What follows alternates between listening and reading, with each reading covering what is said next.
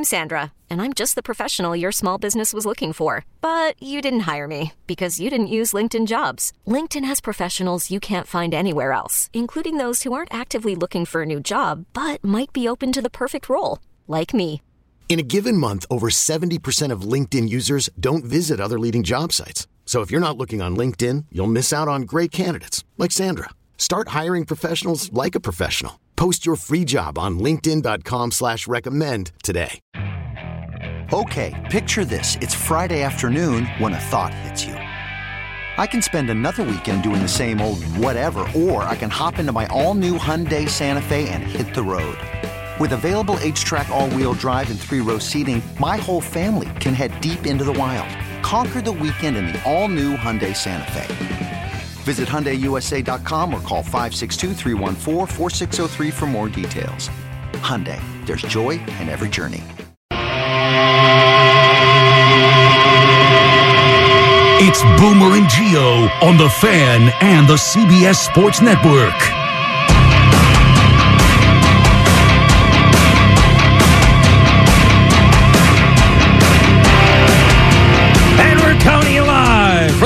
Ford Tough Studio. Boomer Esiason and Greg Giannotti. It's Boomer and Gio on the fan, simulcast across the country on CBS Sports Network and wherever you are on the free Odyssey app. Good Wednesday morning. I have to tell you, I was watching Knicks Nets last night with a perma smile.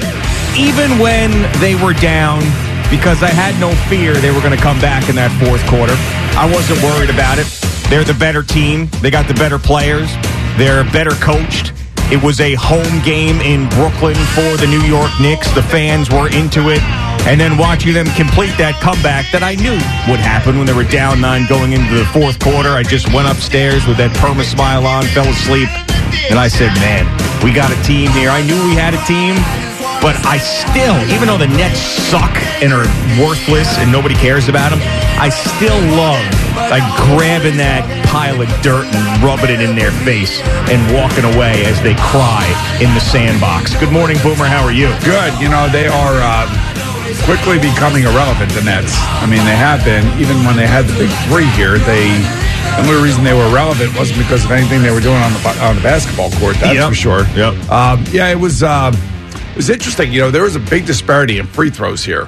You know, I think the I think the uh, the Knicks were like eighteen of nineteen, and I want to say the Nets only had four three free throws, or only made four, four or five, or something like that. Yeah. I mean, there was a real disparity in that area, but even with that, it was like the Nets couldn't hit a shot the last three minutes of the game. That's right. And that's you know that's basketball. That's that's the NBA.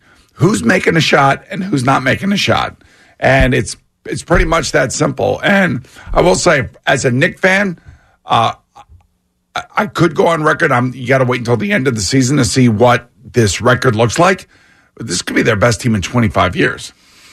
It could be. Yeah, and and to be that, you know, you're they're going to have to, and obviously 1999 was when they went to the finals, so you'd have to at least at that- least I. I would say 2000 from in- from from 2000. Forget 99. Let's talk about 2000 on. 2000 on, yeah. I mean, you you you have to win a playoff series, which they did last year, and I think this team, because they made it to the second round, it was a competitive second round against Miami.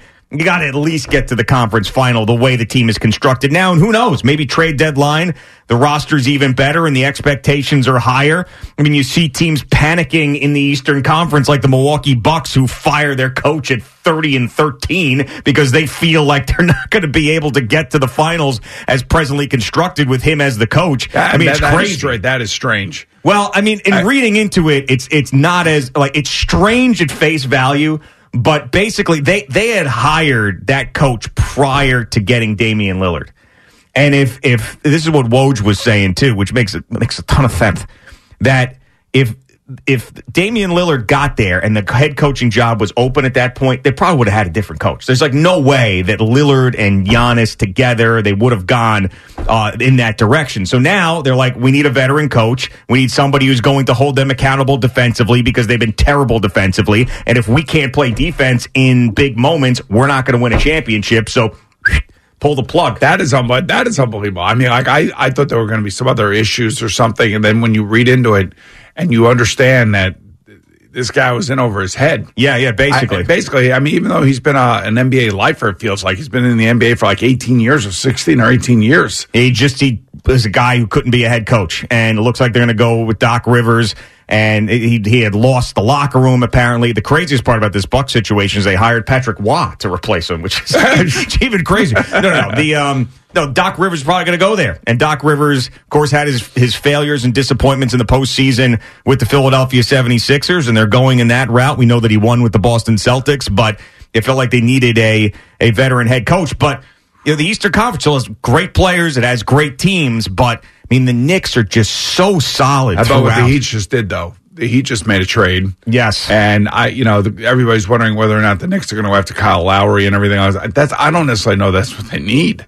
I mean, I, we all kind of know what they need, uh, and right now they're playing kind of minus a center, really. I mean, something of so even though the guys uh, uh, Achiuwa and um, Sims played last night, I mean, that ain't going to get it done. No, and that's why I think the news that Mitchell Robinson is probably going to come back towards the end of the season now, not being out for the year and out for the playoffs, uh, is huge because a healthy Mitchell Robinson gives you that guy that you feel like can, you know, obviously, the, how many games did they lose down the stretch? You know, they're on a four game winning streak now, though, but where they couldn't get a rebound. That changes. The defensive big man in your face. You know, to, to, it's tough to slow down guys like Joel Embiid, but still, when Mitchell Robinson is out there, you have a better shot. So I think that is going to be a huge key, as we know. And and I don't think that you're going to get that next superstar at the trade deadline, but they'll they'll do something else. And you got to trust the front office and Leon Rose right now for doing the right thing. I mean, hell, they brought in Josh Hart last year. That was a huge deal for them, propelled them. This year, OG Anunoby, huge deal, propelled them. So whatever they end up doing at the trade deadline now, I trust them. Yeah, you can't argue with it. Yeah. I mean, and they're not going to get a superstar. There's, there's, there's Not no at the way. trade I mean, deadline. Maybe I mean, in the offseason. Basically, what this team is, this team is a hardworking defense. They do share the ball. Let's, let's, let's face it. And uh, as I watch what goes on in Toronto compared to what happened here with the Knicks since the trade, I mean, it, it actually has turned out to be a no brainer. Oh, I mean, yeah. literally a no brainer. I mean, it's like, okay, we, we let guys go that we like, but now all of a sudden the team dynamic changes, the game changes on the floor. And if, if Jalen Brunson, I mean, Jalen Brunson is the engine. He's the guy that makes it all go. And I think that Julius Randle has obviously deferred a lot to him over the last year and a half, which is good, which is exactly what we were hoping for. Yeah. Because we wouldn't, we don't want to see Julius just dribbling the ball and taking bad shots. And his bad shot selection has been minimized because he doesn't have the ball as much. Yeah, and I know that he has been a dominant force offensively in the past for the Knicks. And that year when they first went to the playoffs, it was all him and all NBA and MVP chance and all of that. But this version of Julius Randle is the best basketball that he's ever played. And it's all because of Jalen Brunson, because the pressure is off him. And it took, you know, a, a year and a half for him to really settle into that role because it wasn't completely like that last year. But now he's figured it out. And I think that he probably prefers this too because he didn't seem like he could handle all of it on his shoulders when he was the guy, when he was the main guy. And then those bad games would pile up and he would grind against the fan base and it would just be a problem. And now he's like, and not that he's a role player, he's a great player, but his role is different and the pressure is off him a little bit and he has thrived. And and Jalen Brunson is pulling, putting him in the perfect places to succeed. And and now they're just they're they're attached at the hip. And it's it's great to see. And But I, also, it also is, I, I see it looks like a thinner Julius Randle. yeah, yeah, I would agree. I, and especially the way he was running the court uh, at the end of the game yesterday. Yeah. I mean, he only had one like really bad play late in the game where he had the ball stolen away from him. But other than that, he's he's. I got to give him credit. If you if we're gonna if we're gonna kill him like two years ago. well, even at the end of with- last year. with the with the with the screaming at the referees, Yeah. with the pouting on the bench, with all the stuff that was going on with the fans, he's come out of it due in large part to I think this group of guys that now are are on the team and have taken the pressure off him. He's still their lead guy. Don't don't get wrong. Don't get me wrong. I mean, the, the ball is always in Brunson's hands, and it should be, especially late in the game. And then he'll find Julius if he needs to. But um, I, I don't know. It's just it's actually a pleasure to to turn it on and watch it and watch defense and watch hustle and watch. You know, th- this is a game that probably two years ago they would have lost. Yes, you know, down nine in the fourth quarter against a bad basketball team. They didn't look right really uh, the entire game until they they uh, they sprinted by him in the fourth quarter. I, I would agree with that. And I got a text yesterday after the show from Evan Roberts, who offered me a ticket to this game. He goes, "I know it's a long shot, but we have an extra ticket. It's it's me, it's Tiki, it's Loogie, it's Morash." Uh, would you want to go? Oh, I like it. You know, see, I, so I like that kind of thing. Yeah. I mean, reaching out to you, reaching out to our show, and seeing if you want to go and Yeah. hang out with the guys. I mean, I thought it was great. That's a that's a very nice thing that Evan did. There. I thought it was great, and and I know you probably won't believe me, but you know if I didn't have had a different circumstance at home because uh, Gina is sick and she's just not uh, being able to handle all the situation with the girls and everything they have to do right now, so I had to be home. But I I would have seriously considered putting in the time to get to Brooklyn, stay over, and then and then come in from the city because I wanted to see the Nets fans and Sean Marash, the Nets fan too, and Evan just uh, sit there and, and stew in it. You mean like the four net fans that showed up Oh, for that game God. last night? That that was a that was a Knick game last night. It was, a but- Knick home game. But to be around Evan and, and other Nets fans that I know and to see that is just, it's the greatest. Because during that time, and I understand why they got cocky, but during that time when Kevin Durant and Kyrie Irving came here, they just couldn't wait to take over the city and nobody cares and the Mecca's not the Mecca and we're the number one team and Brooklyn, all that. Just oh. shut up. Shut up, you losers. It was terrible minute, time out, time out. Right, terrible. Right, hold on, hold on, hold on. biggest farces in the history of New York sports. Yes, you're right. I- I. I I James. Harden too.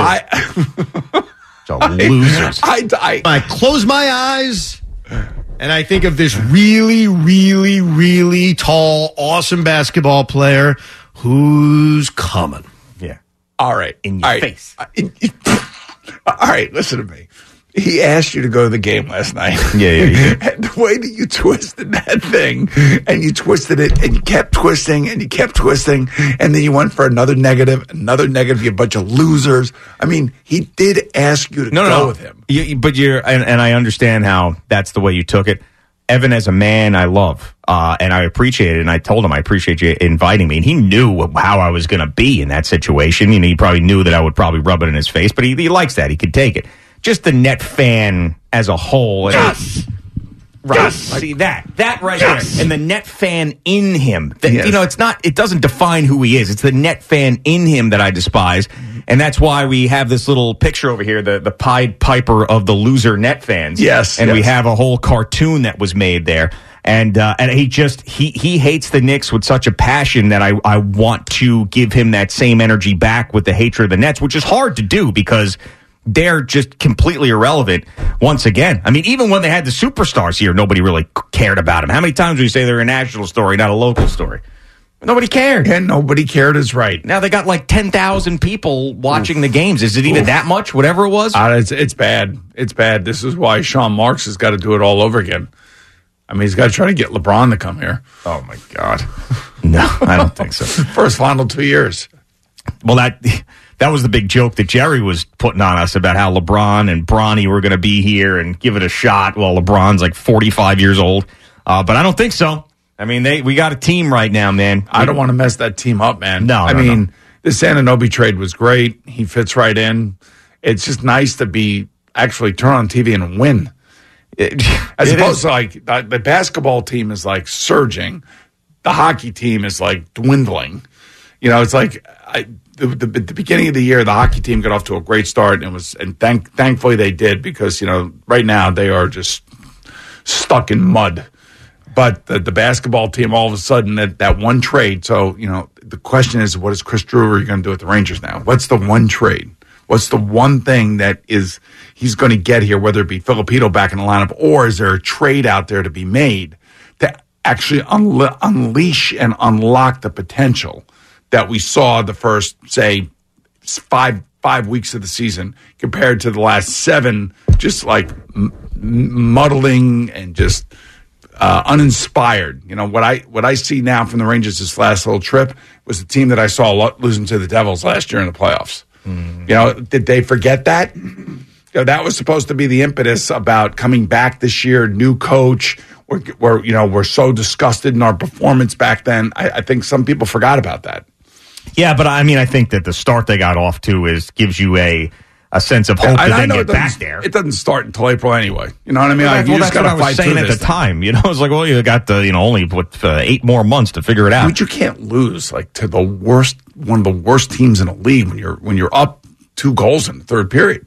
San Jose last that. night, yeah. Just can't do it. Just can't can't have it happen. Yeah. I mean, they were out. They went out on a trip, played four four games, a potential of eight points. They come home with three points against four teams, and I know Vegas is one of the best teams, but who are missing a number of key players, and got housed by them. Go play a team that was just in an awful state. They lose to them. Uh, then they have to come back and beat a, a horrendous Anaheim team, and then they lose in overtime to a crappy San Jose team. Yeah. It's, it's unacceptable. Got to get into the playoffs. Once you get into the playoffs, you got to get your hot goaltender. Oh, boy. And you got to have a good power play. I think we should talk more hockey. That's I what you think got so. to We do. go- uh, Maybe we will. And by the way, you know, two more games, and then they go on a seven-day hiatus.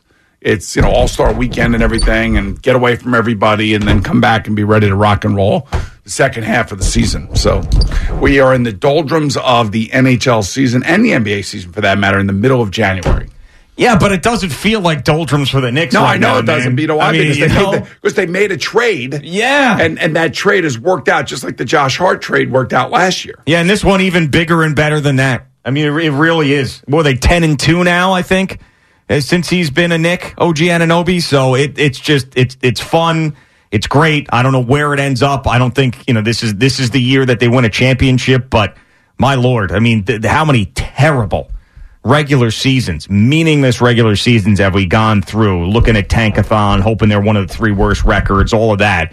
I mean, now you've got legitimate, fun regular season basketball with a team that plays playoff like basketball most of the time in the regular season. Now, some people will knock that with Tom Thibodeau because it's like you're using too much energy in the regular season, but they actually play defense in the regular season. So you're not watching a team that's mailing it in and standing around and then turns it on in the playoffs. I mean, they, they play their asses off every night. They play hard for each other. That's eh, like that's all I've been screaming about since I've ever sat behind this microphone. That's right. Just please play hard. Please play some defense.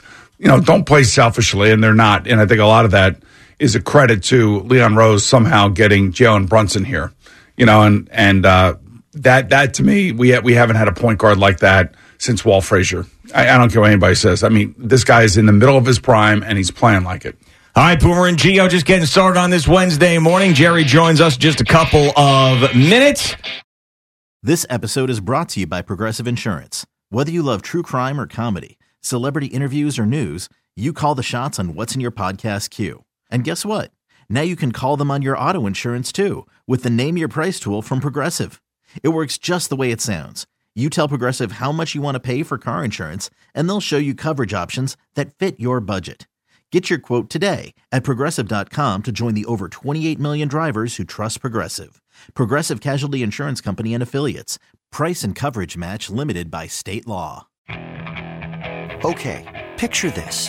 It's Friday afternoon when a thought hits you. I can waste another weekend doing the same old whatever, or I can conquer it. I can hop into my all new Hyundai Santa Fe and hit the road. Any road. The steeper, the better. Because my all new Santa Fe is available with H track, all wheel drive, so I can hit the trail without a worry in the world. Heck, with three rows and best in class rear cargo space, I can pack the whole family in with all our gear. We've got available dual wireless charging for our phones, so we'll never lose touch with civilization, and we won't lose touch with the primordial power of Mother Earth. So, which is it? Waste the weekend or do something a little more epic? And conquer it in the all new Hyundai Santa Fe. Visit HyundaiUSA.com or call 562-314-4603 for more details.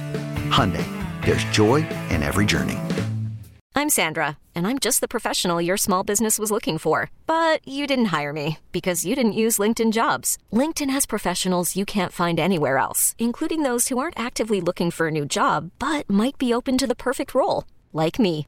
In a given month, over 70% of LinkedIn users don't visit other leading job sites. So if you're not looking on LinkedIn, you'll miss out on great candidates like Sandra. Start hiring professionals like a professional. Post your free job on linkedin.com slash recommend today.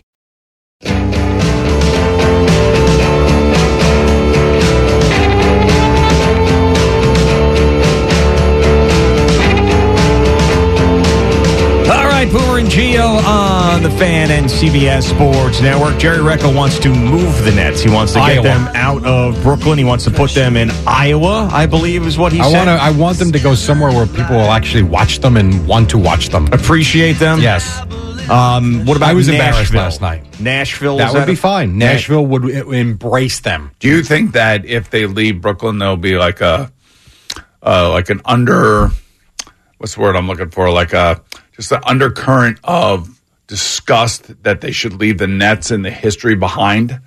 Like you know how they did in Cleveland, they left the Browns Yeah, I down, don't all think the it's the records same, behind. You know what the best part of this morning is? What? That the worst team in hockey came back and beat the Rangers because you you're going to be insufferable. Yeah, You're already the- starting with. yeah, but no, but- you think anybody would care? Would they even notice if the Nets left if they ended up in Nashville? It's a fair question, Would anybody show up at 877 Barclays I mean, would you leave the Nets history and the name behind?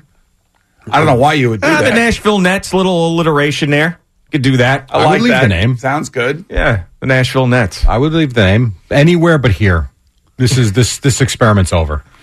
Wow, what a statement! I was from a not as Nets fan. disgusted. I honestly was disgusted, Would you, and I expected it, but not to that degree last night. if they did, and they're not moving to Nashville? We Of course know this, not. But if they did, would you still be a Nets fan? Probably, yeah, yeah. You'd hang on with the team. Yeah. Go, That- go, that's go. Take a trip to Nashville, see a couple games. That'd be Yeah. fun. Yeah, hang out. Yeah. Little Absolutely. drinking, little Broadway, little country music. What I would want to know is how are the Clippers received out in L.A. I know they're not the Lakers; they'll never be the Lakers, but it's got to be better than this. yeah, I yeah, think- they, they've tried just like the Nets have tried with stars. Plus, plus, they're building. You know, Ballmer's building his own new building, Right. Well, that's what the Nets did. and it's supposed to be Hasn't helped. spectacular. So I'm sure it will be. And he's got some very creative ideas in terms of only getting Clipper fans in the building. All that's great. I actually appreciate what the Nets tried to do. I Me can too. appreciate that. You know, get a new building, try to develop a fan base in Brooklyn, a borough with three million people in it that don't care. that are Knick fans. Well, they had their shot and they needed to win a I- I championship or agree with multiple that. championships, and then they would have built their own fan base, and it exploded in their face, and now this is what you have. I do agree with that. But there would have been a whole generation of Nets fans that would have grown hmm. from a championship or multiple championships, which is exactly what they needed to do to get the city's attention. And of course, it couldn't have gone What, worse. what do you think is a worse situation? That the Hornets? I don't know. I guess the Jazz have the Jazz are good, not the Jazz. Ah, uh, when the Jazz Pelicans, win, they're good. Pelicans. yeah, I think New Orleans is fine when they win. They'll be How, fine how are the Hawk fan? How's the Hawk fan base? No, I think they're. I think they're pretty good. they are when they win. when Yeah. they're winning. Like most fan bases, you Yeah. win, you're good. The Like- Nets, like when this- they win, like- still, This team is just kind of like and they've got good players. Like this is not a bad team. They're they're not a bad team, I don't know, but they don't when they don't finish games. They're completely irrelevant. I know. I, I heard sorry you to say loud and that. clear. I- I- I'm I've sorry to say you that. for 17 years. I'm well aware. I got you. I, Go win a championship. I believe me. I, I want to. I, I've ripped into the Knicks for years as well. I've never hated the Knicks until I met you guys. It's amazing. it is amazing. I can't wait till We're this not team the one trying to move the crashes Nets out of and town. burns. You're the one who's trying to get rid of Yeah, them. I can't believe that you're trying to that's get rid of them. because I'm disgusted amazing. with the lack of the fan base at this point. Yes, Okay. I am. Doesn't mean that I can't hate the Knicks because of you guys. No, no, it's fine. I get it. I kind of like that. I, kinda, I, I- is- like I'm going to root for the 76ers in the playoffs. well, I rooted for the Celtics over the Nets. Yeah, I won't put an outfit on, but I will root for the Sixers if they play the Knicks. You know, it's it's interesting. Uh, let's be honest here. Who who's more relevant right now, the Devils or the Nets? The Devils, Of course they are. Why? they win. And they got good players, Yes, and they win. right? But I mean, they And they've think won a about lot. that. Think about that. So we're talking about an NBA team to like. Uh, I mean, I know a team that's won championships and has history in the Devils, but I mean, the Devils are so much more relevant than the Nets are. I'll give you another one. What about the Red Bulls? Definitely more relevant. Red Bulls over the Nets? Yeah, one hundred percent bigger Yeah. fan base. Yeah, they're- more more authentic fan base, a genuine fan base. Yeah. 1994 and sinking like a stone again. Okay. All right. This is the way you want to go? I got you. Okay. Now I got to root for the Rangers to lose. I always do that. Oh. so I mean, I that's an easy one for me. both you guys do that. You torture me with I it. You have tortured me. When they're playing You have tortured me for opened years. a show when you guys were away talking Rangers hockey. That's how I feel disrespected they are in this town. One hundred percent, they are. From now on, no more. I mean, Jerry, I'm, don't take it Keep out on me. the San Jose of the world. I, I know. Believe me, I'm disgusted this morning too. I, I told you they could have brought home. They should have brought home eight points, maybe seven points, not three points on this trip against these teams. These teams are terrible. Paul Except Simon once once sang a song, "Slip sliding away." There's the, The division. are slip sliding away right to Iowa. into your it. team was off to one of the hottest Extinction. starts in the history of the NHL. Yeah. they're, they're about to drop the division. Well, I don't know about that. I mean, Well, we'll everybody else is losing two around them. Long and by the way, go. I mean your team's going to be extinct. They're going the way of the dinosaur. They won't be. They I mean, might like, not be here in about They're ten going to be giving tickets away. You really think there's a chance they'd move out of Brooklyn? No, I don't. I was going to say. I do not. 10 years. Hey, NBA's got a I do big not. problem with that team. They do and they don't. I mean, Oh, they they still do. get fit. No, they don't They because do. they don't. They do. because if you look at attendance records, they're not at the bottom of the I barrel. think that's They're because right in they're giving middle. tickets away. well, it's paid attendance numbers.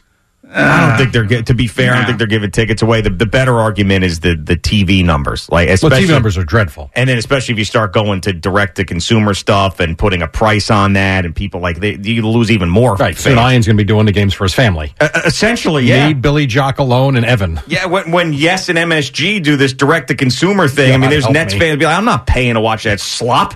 I mean, the fact I got it now is part of my package. You think they're going to pay like extra and figure this thing out for It's that? so bad. I turn on yes. It's like, welcome, Mr. Echo.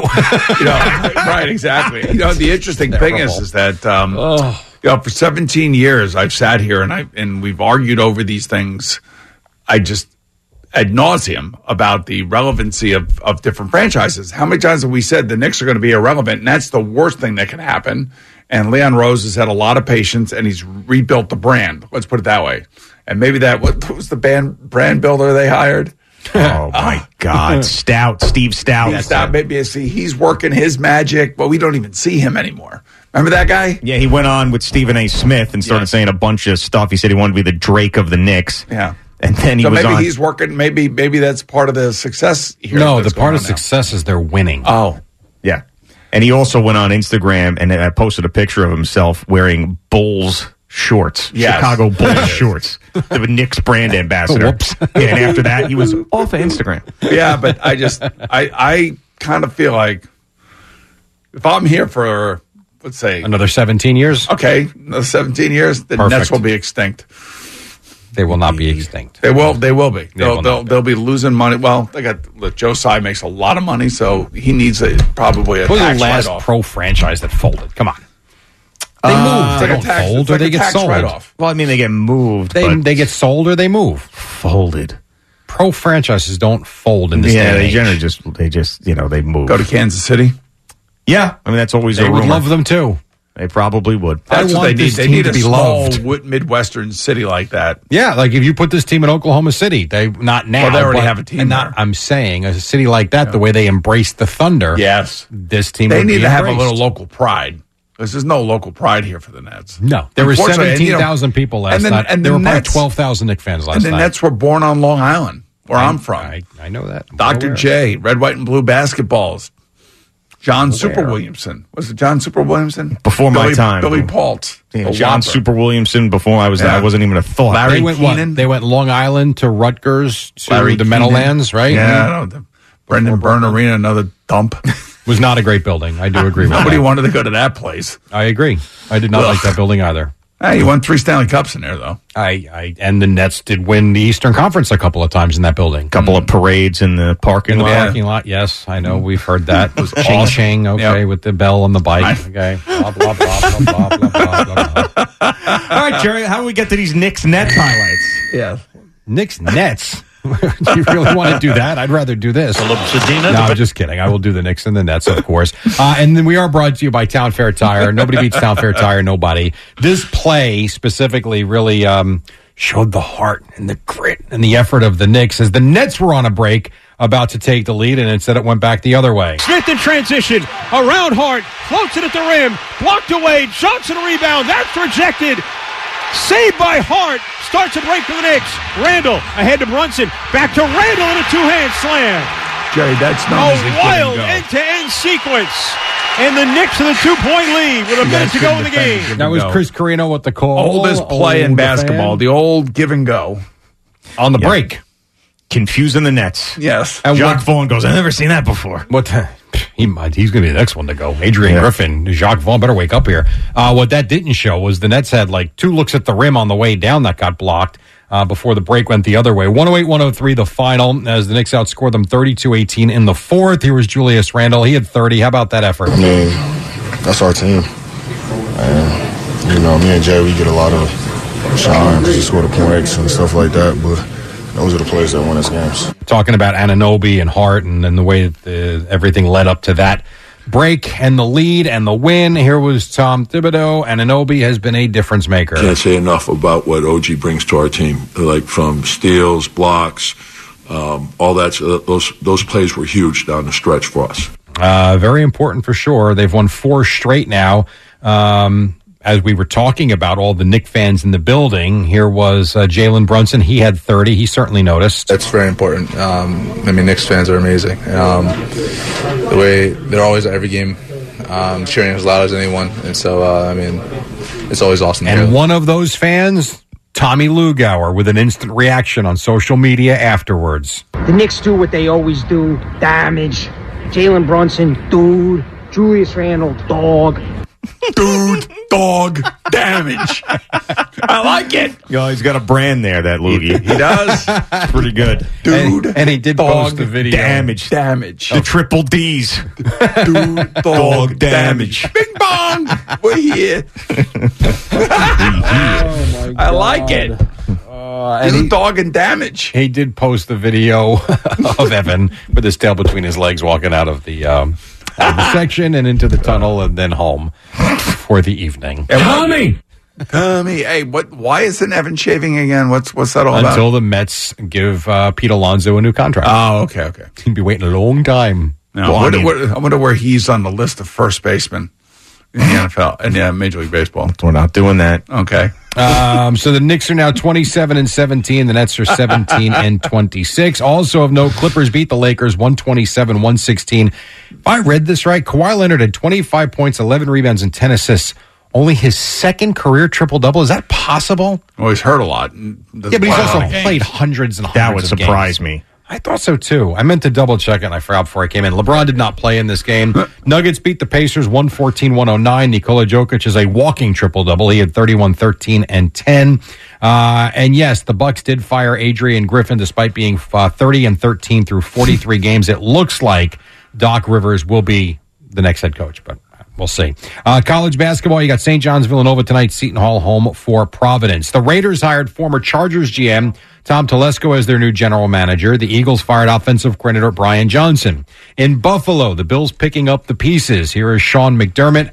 I know we lost, but we are close. I don't think you start by tearing. You know, you don't. It's, this is not a situation where you you strip it down to the studs. You start all over. I mean, we've done a lot of good things, and just haven't You got won. a great quarterback. You don't want to waste any time with him. You got to you got to keep reloading. You got to keep rebuilding around his abilities. That's all there is to it. It's one thing if you know if you're Carolina and you're drafting number one and you have a kid and then you have a like a roster that you're trying to rebuild with. That's one thing. That's not who the Bills are. The Bills need to stay competitive as long as Josh Allen is upright, just like the Kansas City Chiefs do with Patrick Mahomes. Yeah, and we talked about the cap hit for Josh Allen this year coming up is like triple of what it was. Right. Look, look what the Baltimore Ravens did around Lamar Jackson. Look, look at this team that he is in the middle of, and he's the highest paid player.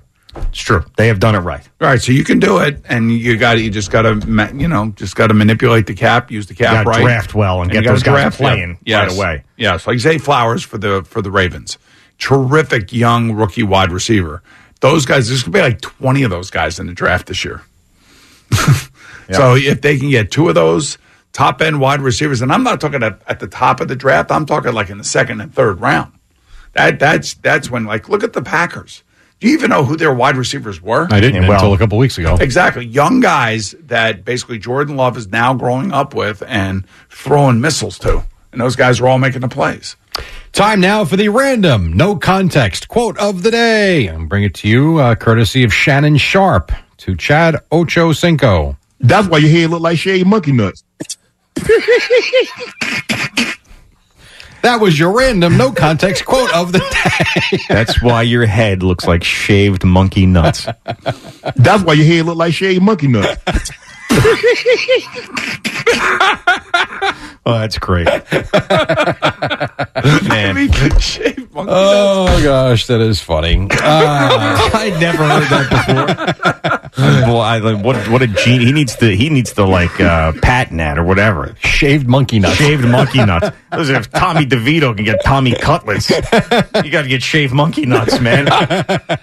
That's ah! two now. Lugauer has to get dudes, damage, Dogs. and dogs. Right. Yes. And Shannon Sharpe needs to get shaved monkey nuts. Stupid. Uh, yes, the Rangers were in San Jose last night uh. taking on the Sharks. They led 2 nothing, and then next thing you know, it was 2 1, and then. Uh, Filip Zadina, the back pass, long shot. They score! Carpenter with a deflection. And that made it 2 2. Former Ranger. And then you go to overtime. Zibanejad got picked off. A couple of picks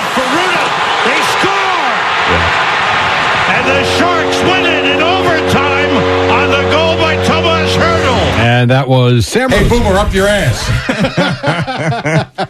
Good thing that Nets suck. Sam Rosen on MSG. Uh, 3 2 the final in overtime. Artemi Panarin did score in the loss, but a loss is a loss. They did get the one point, but they do fall. Meantime, the uh, Islanders lost to the Golden Knights 3 2. Nicolas Roy's, second period goal, proved to be the difference. No relation to Patrick Roy, which I did look up because I was curious, uh, and that is how you pronounce his name. But they did win 3 2. Here was Roy, who says, We played hard. Sometimes you don't necessarily get rewarded for, for what you do, but I know one thing. If we keep progressing like we are right now, we'll win a lot of games. There you go, but just not last night. That's the way that worked out. And uh, Adrian Beltre, Joe Mauer, and Todd Helton to the Baseball Hall of Fame. T-Mobile has invested billions to light up America's largest 5G network from big cities to small towns, including right here in yours. And great coverage is just the beginning. Right now, families and small businesses can save up to 20% versus AT&T and Verizon when they switch. Visit your local T-Mobile store today.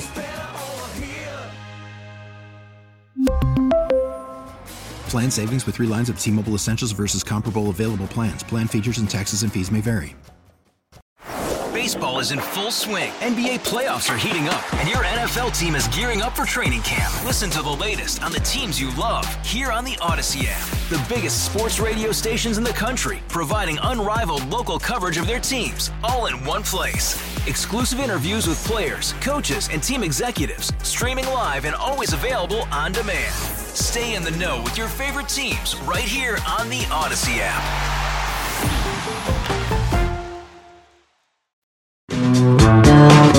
Right, Boomer and Gio on the fan and CBS Sports Network. So you know when Jerry comes in here and he brings in the Shannon Sharpe Ocho Cinco podcast and it's Shannon Uncensored. Yeah. I, you know, I worked with Shannon for 10 years at CBS. I, I, I know all of these stories. I know how funny he can be. Yeah. And I, I really do believe if he really wanted to, he could be a stand up comedian. I mean, some of the stuff was just, I mean, flat out hilarious. Right, like shaved monkey nuts. Right, exactly. So, uh, interesting. I, I was watching something yesterday, came across my feed, and it was Chad Johnson being interviewed, and Hue Jackson was there, the former coach of the Cleveland Browns. He was also the wide receiver coach, I believe, when uh, Ochocinco or Chad Johnson, whichever one he was at the moment, was with the Bengals and Marvin Lewis and everything. Yeah. and uh, Hue Jackson was telling a story how he'd get a call in the middle of the night, like at two o'clock, three o'clock in the morning, and the phone would be ringing, and he would answer the phone, and it would be Chad Johnson on the other end, or Ochocinco, whichever one he was going by at that time, and would, uh, uh, you would answer the phone, hello, and all Chad Johnson would say, "I'm open," and hang up the phone. and then I guess, I guess, and this, I heard this story. I didn't know whether it was true or not, but then they were recounting some of these things that were going on in Cincinnati when Chad was there. And I think when he first got there, he was saying how he was living at the facility to save money. Well, that sounds like him. He's very Yeah. frugal. That sounds like He's him. also very generous. Yes, he is. He- He's he generous leaves- and frugal at the same time. Yeah, he, he likes to help others out. He likes to leave big tips, but he is he does not live his lifestyle in excess. He doesn't understand why anybody would spend the money on a private jet to go somewhere. He can deal with sitting in coach. He's totally fine with it. It reminds me of my buddy Dave Remington. I mean, he will sit in a middle seat and he'll fly to Thailand. I'm like, what?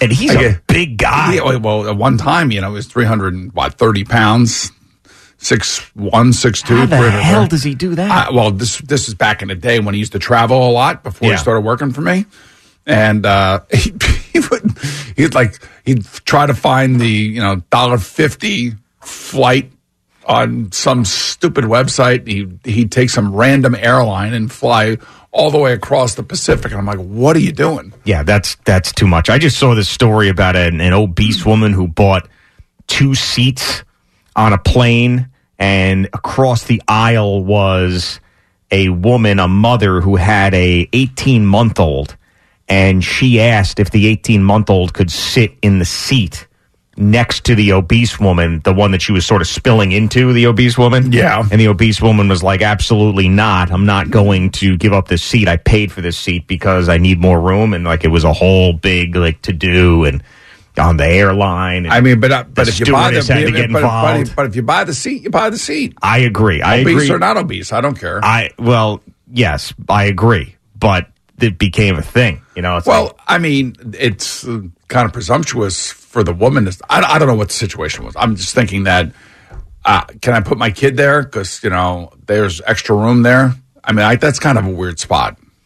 It is a weird spot because apparently because the baby was still young enough where you don't have to buy it a seat so it could sit on your lap. Yeah. And the the woman was trying to take advantage. Like, listen, half this seat is open. Let me put my kid here. And the obese woman was like, no, no, no. I bought this seat. I'm too fat to fly. I need to have this extra seat. I need I need extra room for my fat. Basically, and she says this. I Yeah, mean, she, right, well, she- I she's mean- like a she said all this on social media. Like she's right, like, I'm too big. I I get it. She's like, I'm actively trying to get smaller, but I'm just I'm too fat to fly normally. I need two seats. So I'm I'm I'm I'm with the obese woman on this. Like I purchased these two seats for me. Like you got to figure out your own stuff. I don't know you. You know what I'm saying? Well, figure out your own situation, lady. Yes, and and was the woman with the? How did it get out there? Was it who who put it out there first? The obese woman put it out there.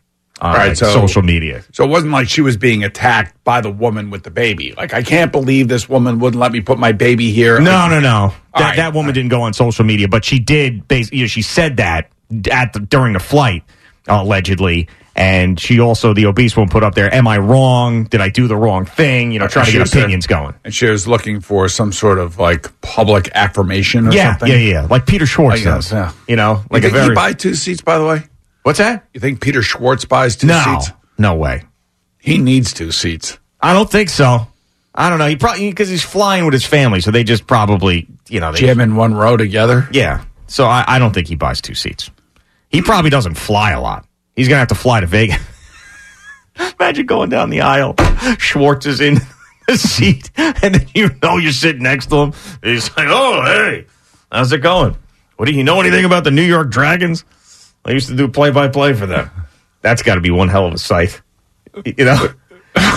You've done that before. You've walked down the aisle and you're like, please, for the love of God, have me not sitting next to that person.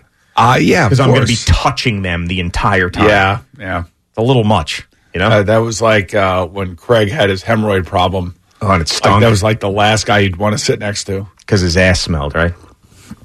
Uh, Al sat next to him. That's just foul. Yeah, we were in coach in a three person row, me, Craig, and his wife. And he was on a pillow, sitting on a pillow. I think me and Phil Six were hour in first flight. class, weren't we? Probably, yep. Yeah. By the way, Phil Uncensored, I think would be funny. I don't know if I could get him there though. I've seen it.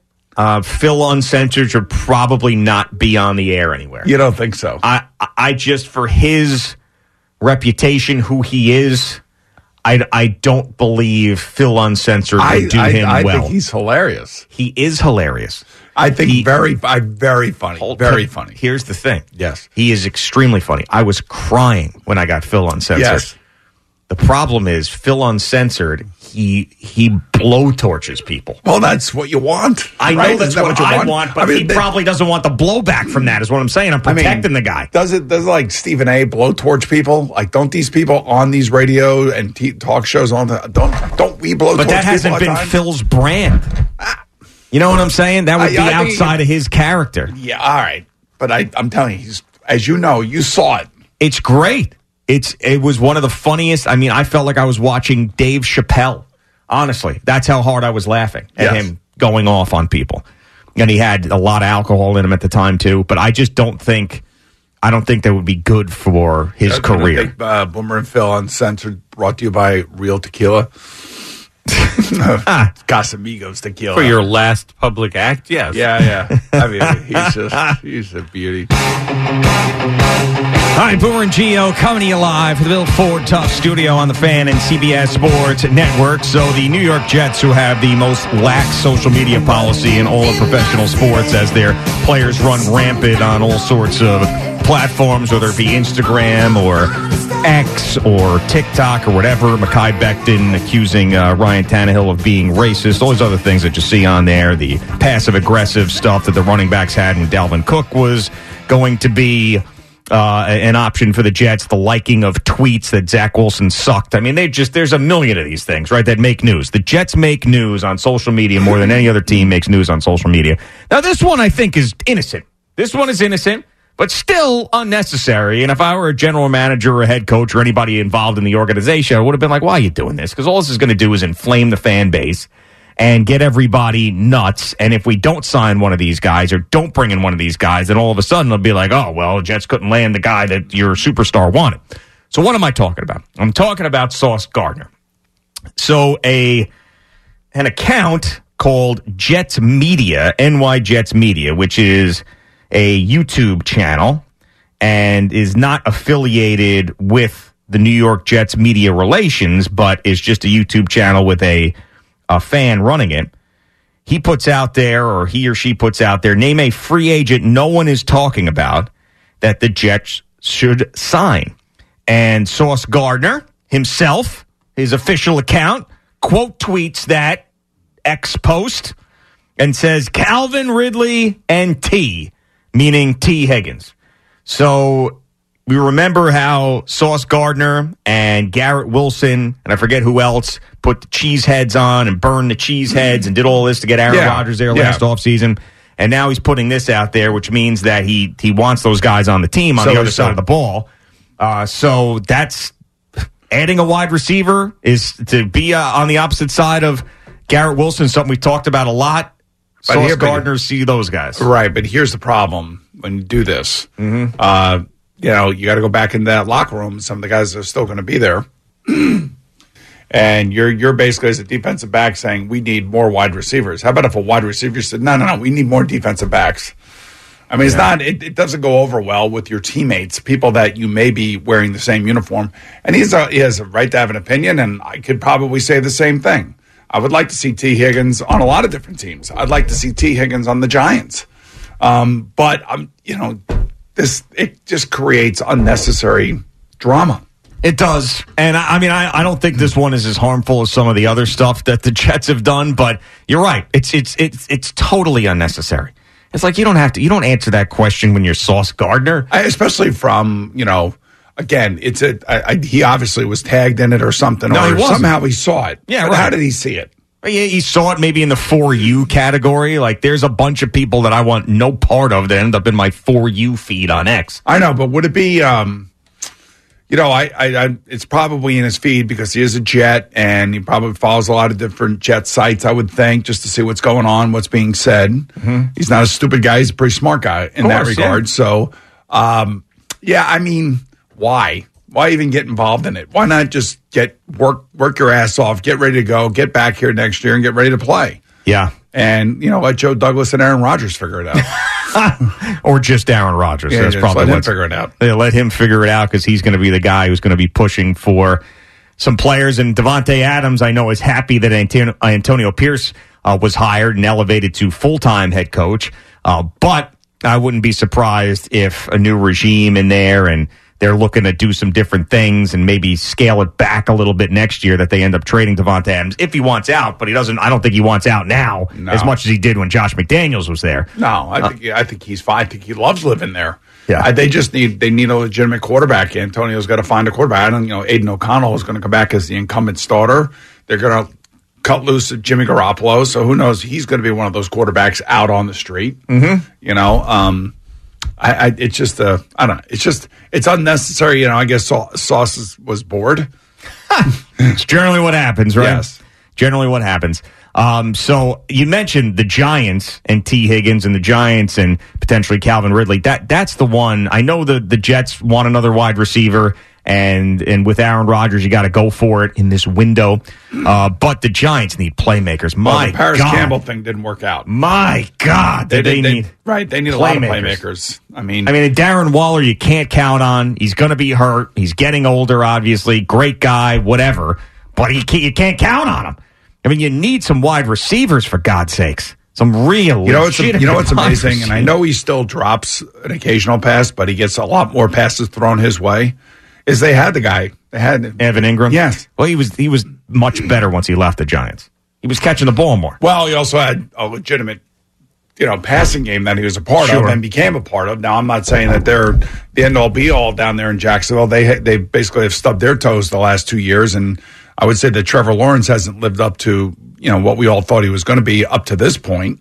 I mean, there are games where you look out there and you say to yourself, "Wow, he can really play," and then there are other games like, "Why can't you lead your team to the playoffs?" Especially when you're leading one of the uh, I wouldn't say weakest, but one of the most unsettled divisions in football in the AFC South because you have two rookie quarterbacks that started, one for Indianapolis and then one, of course, for Houston. Think That's about right. that. Mm-hmm. Like that, that should have been their division. They should have won that division and they should have been deep in the playoffs. And, you know, it's coach quarterback relationship good, but not good enough. They should they should have been in the playoffs this year. I know they had some injuries on their offensive line that really Well, hurt them. Trevor Lawrence got hurt too and was playing hurt towards the end of the year. Mm. There's no doubt about that. He just they looked terrible. But I don't know. I, I'm just it's going to be really interesting to see what the Giants do here this offseason because especially in the draft. Yes, with that first pick that they have, I mean, I, do they try to trade up? Do they draft a quarterback there? Are they in love with somebody who's not going to be either Caleb Williams or Drake Maye? Th- those are the questions. Did, did Joe Schoen and Brian Daboll use this draft to get their future quarterback? And that that's going to be the most fascinating storyline in in the New York football offseason to me because the Jets are essentially set. You know what they're going to be. There's going to be a couple of moves here or there, but what the Giants do at six, who is available at six, do they feel the pressure, Daboll and Schoen, to get their hands on a younger guy, or do they think that hey, a healthy Daniel Jones and give him a weapon or two, and hopefully we rebuild the offensive line in the way that we want and is Saquon going to be here? I mean, there there are so many questions with the Giants in this offseason. I mean, their rebuild got pushed back a year because of what happened, because of their success. And I, I would probably, I, I would bet money that the Jets are either going offensive tackle or wide receiver. Yeah, yeah, that's what I would bet. And this, see, this this draft is heavy uh, in wide receivers. I mean, you can get really terrific wide receivers in the second and third round. And you know, wide receiver. Interestingly, we were talking about this the other day. They are spectacular players. They're spectacular athletes. But because there are so many of them, the question really is going to be what is going to happen to those salaries? Are they now going to start to be depressed because you can draft guys in the second and third round that turn out to be like the Nico Collinses of the world, the Tank Dells of the world. Well- Tee Higgins was a second round draft choice, I believe, either second or third. But Yeah, just what happened with the running backs, what you're talking about. But Right. the- but the, the wide receiver sort of lasts longer. I mean, it, it did it did end quickly for Steph Diggs, but you could generally get more. Like Tyreek Hill's been the best of the best for how many years now? You know, a lot more than you would feel like a, a running back would be. Yeah, I mean, he changes the game. There's no question about it. But like you see, how Minnesota, they Justin Jefferson, they have uh, and Addison, right? Mm-hmm. Jordan Addison, right? It's Jordan Addison. So they got two go-to guys. That's what every team wants. But you know, who wants to always draft guys in the first round if you don't have to? Yeah. Well, that's really how the best teams are able to be successful right away in these rebuilds. I mean, look at the the Houston Texans first uh, the their draft this year. Well, I would say that the Texans and the Bears are kind of like on parallel paths because they traded away. One was a first round pick, uh, so Carolina could you know go get Bryce Young, and then what Houston did is they traded away Deshaun Watson to Cleveland, and they're still reaping the benefits of that. And they were lucky enough to be bad enough that CJ Foud, uh, CJ Stroud was there at number two when they drafted. Let's go to Ronnie and Toms River. What's going on, Ronnie? Hey, man, how's everyone doing today? Good, Ronnie. What's up? I got to call Boomer out with this Evan Engram buyer's remorse remark that he just had. Boomer, you're better than this, bro. Evan Engram was a complete dumpster fire in New York. He contributed to Daniel Jones' interception rate. Every single time this guy touched the ball, he played volleyball, popping the ball up in the air for Daniel Jones to get intercepted. And of course, Evan Engram's going to do well in Jacksonville because there's only, what, two people and a, a teenager covering the team down there, so there's no pressure. He wasn't built for New York. Happy you got rid of him. Thought you were better than that, Boomer. Yeah, be be better, Boomer, for God's sakes. Uh, he was a different player once he got down there, and I think that was. Well, you know what happened to like JT Miller for us in the Rangers. We traded him away, goes to win the cup, goes to Vancouver, is one of their best players on one of the best teams. Well, how many times have we said this about the Mets? I know, but can we just can we just like develop our own guys and let them grow into a like we want a 22 or a 23 or 24 year old to go out there in the case of the Rangers to score 50 goals. We don't that we don't have that guy. We have guys that are progressively getting better and better and better. Can we show some patience? You know, now the cap is different in the NHL, and sometimes you have to move players when you don't want to move them because you can't afford them. But um, at the end of the day, like for Evan Engram, uh, you know, I know he dropped passes here. I said that. And he still continues to drop passes in Jacksonville, but he gets more passes thrown to him. And the more passes that are thrown to him, the more likely he is to have success. And you can talk about a teenager covering that team. That that team is just as uh, national as every other team. And yeah, I know New York's tough. I understand it. I wore pinstripes on Sunday. They're heavy. You know, it's not easy. Not anybody can just pull it off. Yeah. I so, but the point being is that like Evan Engram's gotten better as he left here, and that happens to a lot of guys. Yeah, sort of like Spike, who couldn't handle it here and then crawled back to his home in Philadelphia, you know? Skinny vegan hipster. Spencer's in Miami. What's going on, Spencer? Hey, good morning, guys. How you doing? Good, man. What's up? So it turns out this thing I wanted to bring up was fake, unfortunately, because it's hilarious. But uh, I'm not going to bring it to the air. Um, so I'll pivot um, and then hang up and listen. okay. Gio, what is your take on Tyreek Tyreek Hill's recent divorce after 76 days? Yeah, so he, he's claiming that this didn't happen. So I did see this story, Spencer, and I guess there's a legitimate filing down in Florida that says that Tyreek Hill filed for divorce, and TMZ had gotten a hold of it. Now, Tyreek Hill is saying, no, no, no. We are still together. We are happy together. They even posted a picture together. So I don't know. I mean, I maybe it was one of these things where they had a big fight and he was like, screw this, I'm going to divorce you. And then, like, in a fit of anger, went and filed for divorce. And then all of a sudden they made up afterwards and it's like officially on the books and he's now regretting doing that. Maybe it's that situation, but yeah, I mean, during that hard knocks in season, those two had just gotten married. They, they couldn't have been happier. And now this whole thing is going on. So who the Yeah, hell knows? What? uh, I mean, what is going on? He's turning into Antonio Brown. It's There- bizarro land, man. Yeah, I, Antonio Brown went really, really crazy, Oh, really this quick. is not. This is not like uh, Crazy Train. What? What is this this? is a little much, man. I mean, like, uh, th- Antonio Brown. He had a fire in his house. Got a hole in his roof. Middle of the season. Gets married. He's got two um, paternity suits against him. I mean, this is not the Crazy Train. What is it? Was he also the guy that slapped the guy, what, like a dock worker? Yes, Yes, yes, yeah, exactly. All right, this, this does not seem like we're going down that road wants to, wants to be a porn star. Yeah. That's right. He said he wanted to be a porn star too. I guess you're right. There's a lot of signs. There's a lot of red flags, but Antonio Brown still. I mean, we forget about everything that he did. And who is uh, Antonio Brown is going to be doing a podcast with somebody, and they're going to call it the CTE podcast. did you did you hear that, or was that was that fake? I don't. I don't know. I know that he does. I, it's not to joke around about, but No, I uh, know. I know that he does. He jokes around about it all the time on uh, on X. Antonio Brown. so I would not be and surprised. I think somebody said that whoever he's doing with, Google this thing real quick. Okay. Because I was thinking that somebody wrote into him, you got to have Vontaze Burfict on. oh God. They got to lay the lay the wood to him. That's right. Took him out to the woodshed. But his be- behavior changed after that. Yeah, it definitely did. Well, everybody points to that hit. Sure. That's why they were saying you got to have Vontaze on wherever Vontaze is. I have no idea where Vontaze is. Um, well, here we go. And uh, Chandler Jones, Antonio Oh, Brown want go. to prove CTE is not real with new podcast. Okay. Those two guys? Yes. Uh, Chandler Jones explains why he believes CTE is fake. All right. Oh, man. You know what? Like, it's just, it's something that you can't even, like, th- those two guys, their lives went haywire. And I don't want to sit there and completely blame football for Yeah, but they're but they're putting it out. yeah, they They're, are. they're it's the ones just, that are putting it out there. So. no, you're right, but it is. I mean, there's there's a there's a level of sadness to this too. You know, what I'm like Chandler Jones. Like there was well checks on him. There was well checks on Antonio Brown, and I think there is. Like this is one of those tough things. Like how much is it brain damage, and how much is it just pure a hole? I mean, that's well, like or, a or other issues. But you know, Chandler Jones was also when he was with the Patriots. You know, came out of his house naked, trying to bite the face off of a police officer after doing some sort of uh, uh, it was uh, synthetic, marijuana. marijuana, yeah. yeah.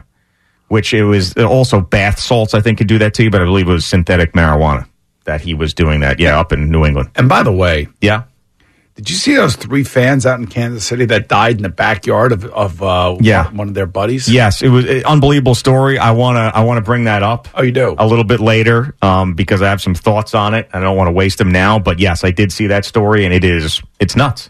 Uh, by the way, who are the top five wide receivers in terms of receptions uh, in the NFL? Do you have any idea? Uh, I will say uh, CeeDee Lamb, one, Tyreek Hill, two. Oh my God, Lions. Oh, uh, Amon-Ra St. Brown, three. Uh, Puka Nacua. No, number four is Evan Engram of the Jacksonville Jaguars with 114. So that teenagers, Wow. that, that teenagers that's covering covering him down there in Jacksonville, I'm sure is getting a lot of good. Well, he's a tight him. end. You said wide receivers. That was Well, I mean, of- well, just receptions. Uh, Yeah, you- you threw me off Oh. I'm sorry. He had 114 catches this year. Damn, a lot of catches. That is a lot of catches. He probably that means he probably had about 10 drops. Figuring that he dropped, you know. Is it on there? It might even be on there. Drops. Uh, it doesn't look No, like I don't think. No, it's not.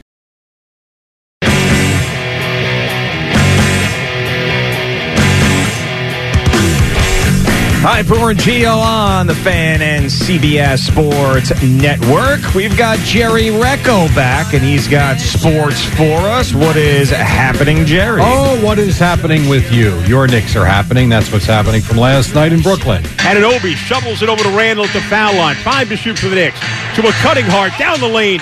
Runs into Claxton and still gets the layup to fall. And the Knicks take a four-point lead. Timeout next. And I will say the Nets don't. We here. defense. That was a very difficult contested shot that he made there, and that put him up four at the point.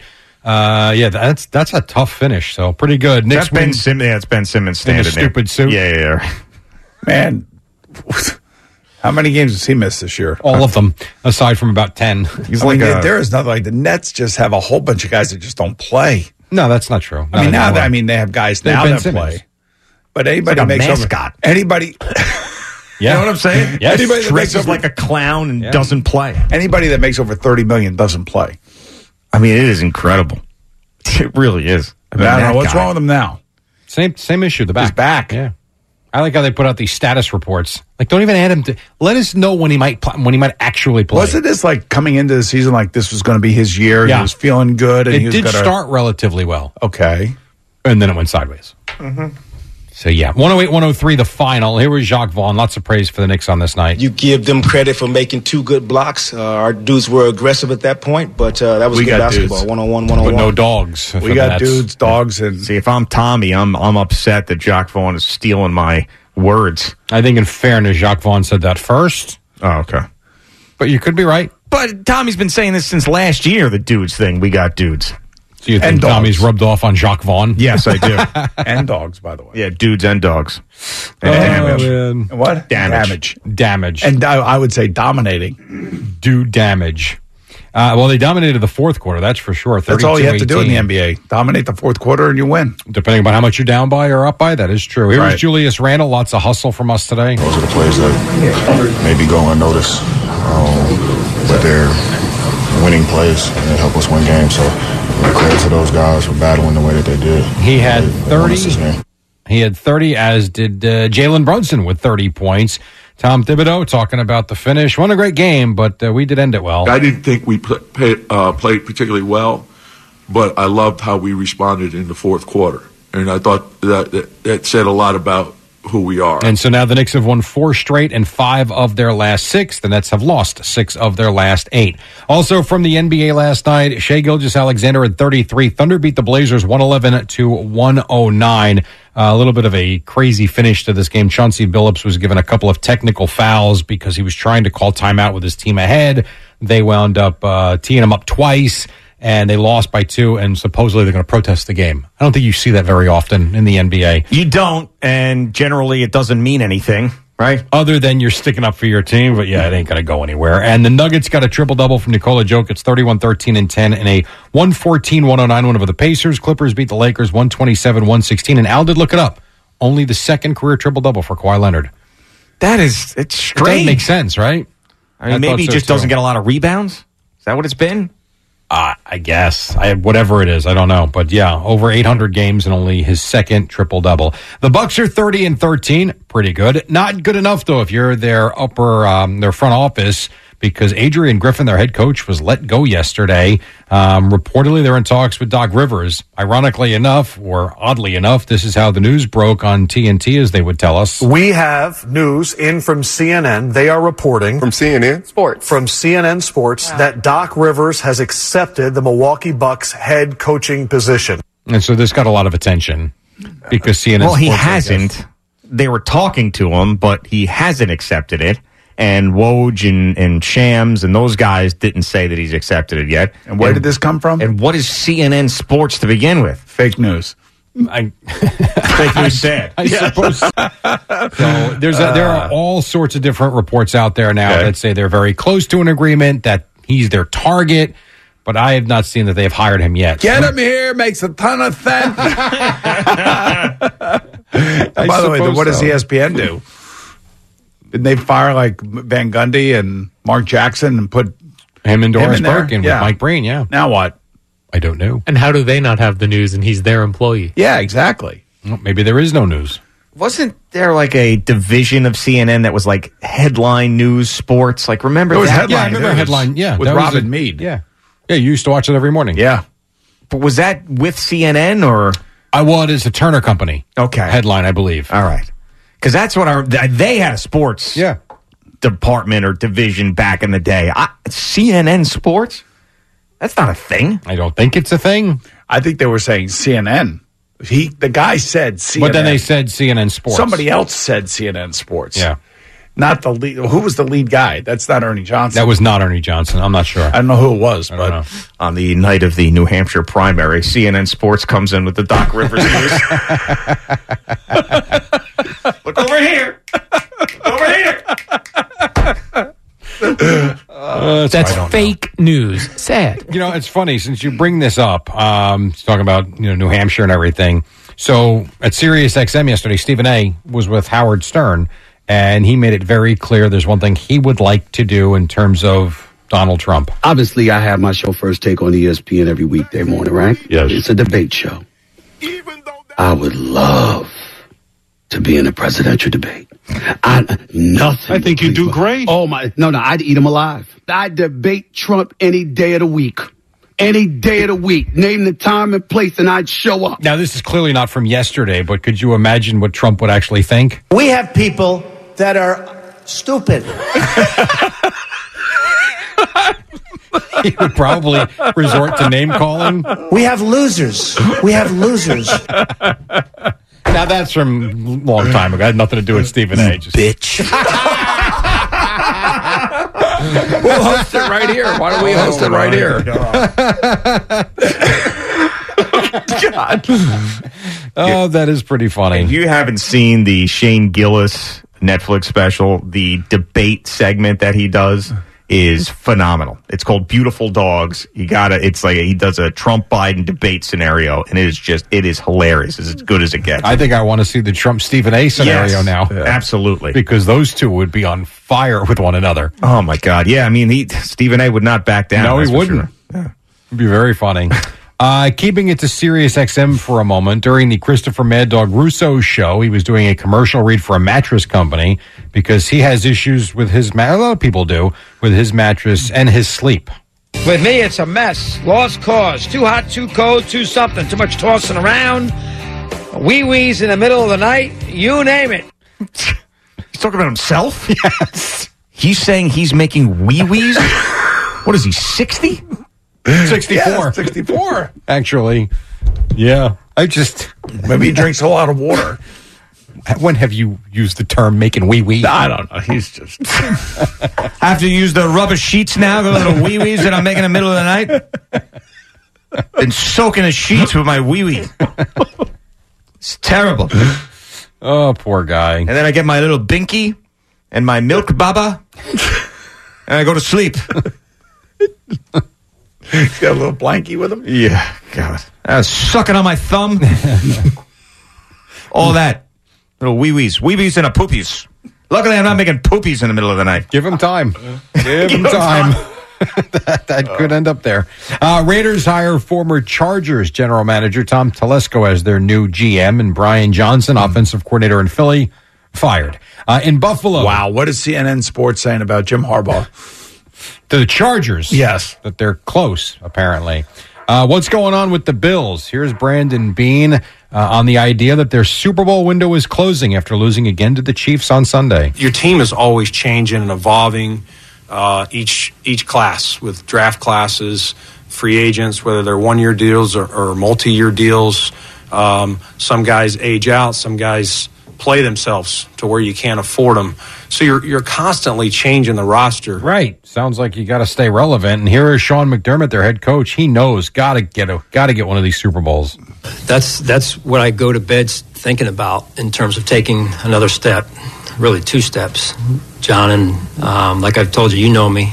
Um, uh, I'm I'm I'm pretty uh, goal oriented, and the ultimate goal is winning a world championship. And they have not done that yet, and they have not been able to get past the Chiefs. Um, you do have the Chiefs and the Ravens coming up on Sunday. Uh, Adrian Beltre, Joe Mauer, Todd Helton voted into the Baseball Hall of Fame. The Rangers were in San Jose last night. They went to overtime after wasting a 2 0 lead and wound up falling by a goal. Zibanejad got picked off. There's a couple of picks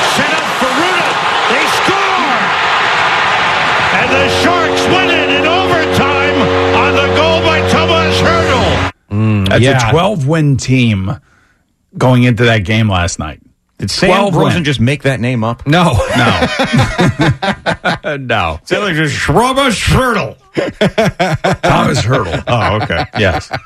that was Jesus. It sounded like me when I was calling that Devils game. I was just making guys' names up. Slurring words. Yeah, yeah, the power play goal by Schmurda Smurda.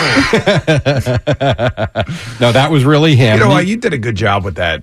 I had fun with it. You it. got to give yourself some credit, man. Really. It was a difficult play by play doing that hockey, but we had a blast. But I was So lucky because we knew the teams, the Penguins and the Devils, and they They didn't have a lot of hard names. Right. Didn't we do the we did the Devils and the Islanders? Oh, Devils first and. Islanders one. Then we You did, did the it twice? Yeah, we did it twice. Yes. We did it in 19 and then we did it in 20. See, this is the thing. The Devils weren't very good back then, so they wanted a little bit of promotion. So then they wanted to, you know, to hop on our bandwagon. And now that they're They good, should hop they- on they- your bandwagon, bandwagon again and get back on the radio. Yeah, but they haven't ca- they haven't called us back. Yeah. And Matty Lachlan helping out right there. Yeah, if we're watching on CBS Sports Network. Definitely, what a good dude, man. Yes, he is. So I saw him um, two weeks ago at the Rogers. Yeah. Said hello. Said hi to everybody. Uh, so the Rangers lose in overtime. The Islanders lost to the Golden Knights 3 2. Same score there. Patrick Roy not bothered by the effort at all, just didn't put the puck in the net. 27 13 scoring chance. I mean, what can I say? I mean, it's it's it's sometimes it's just the puck doesn't just doesn't go in. Okay. Where's he living, do you think? I'm Right so now? fascinated with Patrick Roy on Long Island. He's probably at the Garden City Hotel, I would think. Oh, okay. Short term. Yeah. That's what I would think, but That makes sense, I guess. I don't know. Boy, living at a hotel for a few months, tough. Not That that, hotel's nice hotel. I know, but That's what you got to do. Yeah. I mean, it's like, you know, then you got to figure out is he here for the long term? And then if he's here for a long term, then he can find a little bit more of a, you know, substant, you know, I would say more of a permanent living space. Permanent living space, yeah. Yeah, but I mean, you don't know how this is going to work out. Do you stay in the hotel the rest of the season? Do you rent a house? I don't know. Maybe he's living at Lou Lamoriello's house. Who knows? yeah, that would be weird. But those hockey minds together, right? Man. Lou Lamoriello coming down in the middle of the night. Making wee wee wee. That's funny. College Yeah. basketball tonight. You got St. John's facing Villanova. Seton Hall is home for Providence. And I haven't brought it to you yet, but uh, Aaron Boone did speak with Evan and Tiki. I imagine you're not interested in that. I thought it was odd that he was on yesterday and for a very long time. yeah, was he promoting anything, or was it just that I don't know. I'm not Yeah, sure. that was- that was But he- you know, he mentioned he talked about Cashman uh, with the rant that he had, you know, bef- with the f bombs Mm-hmm. and everything. He talked about uh, Giancarlo Stanton's got to change his body type. Uh, so I can get you some Why, of why that wouldn't he change his body type? It looks like to stay Adonis. healthy. Yeah.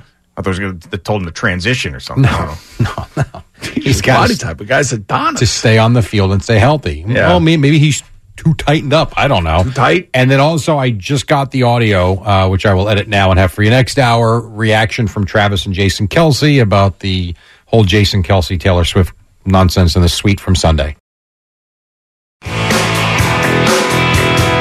Hi, Boomer and Gio on the fan and CBS Sports Network. So I told you yesterday that I was asked by Spike, our current program director, to do this interview that had something to do with our company and Little Dicky, who is also known as Dave, who has a very successful FX show, and he's a very successful guy. And I said, sure, you know, no problem. I'll do this uh, interview with Little Dicky, and it's some sort of sponsorship deal. And he said, thank you, I appreciate it.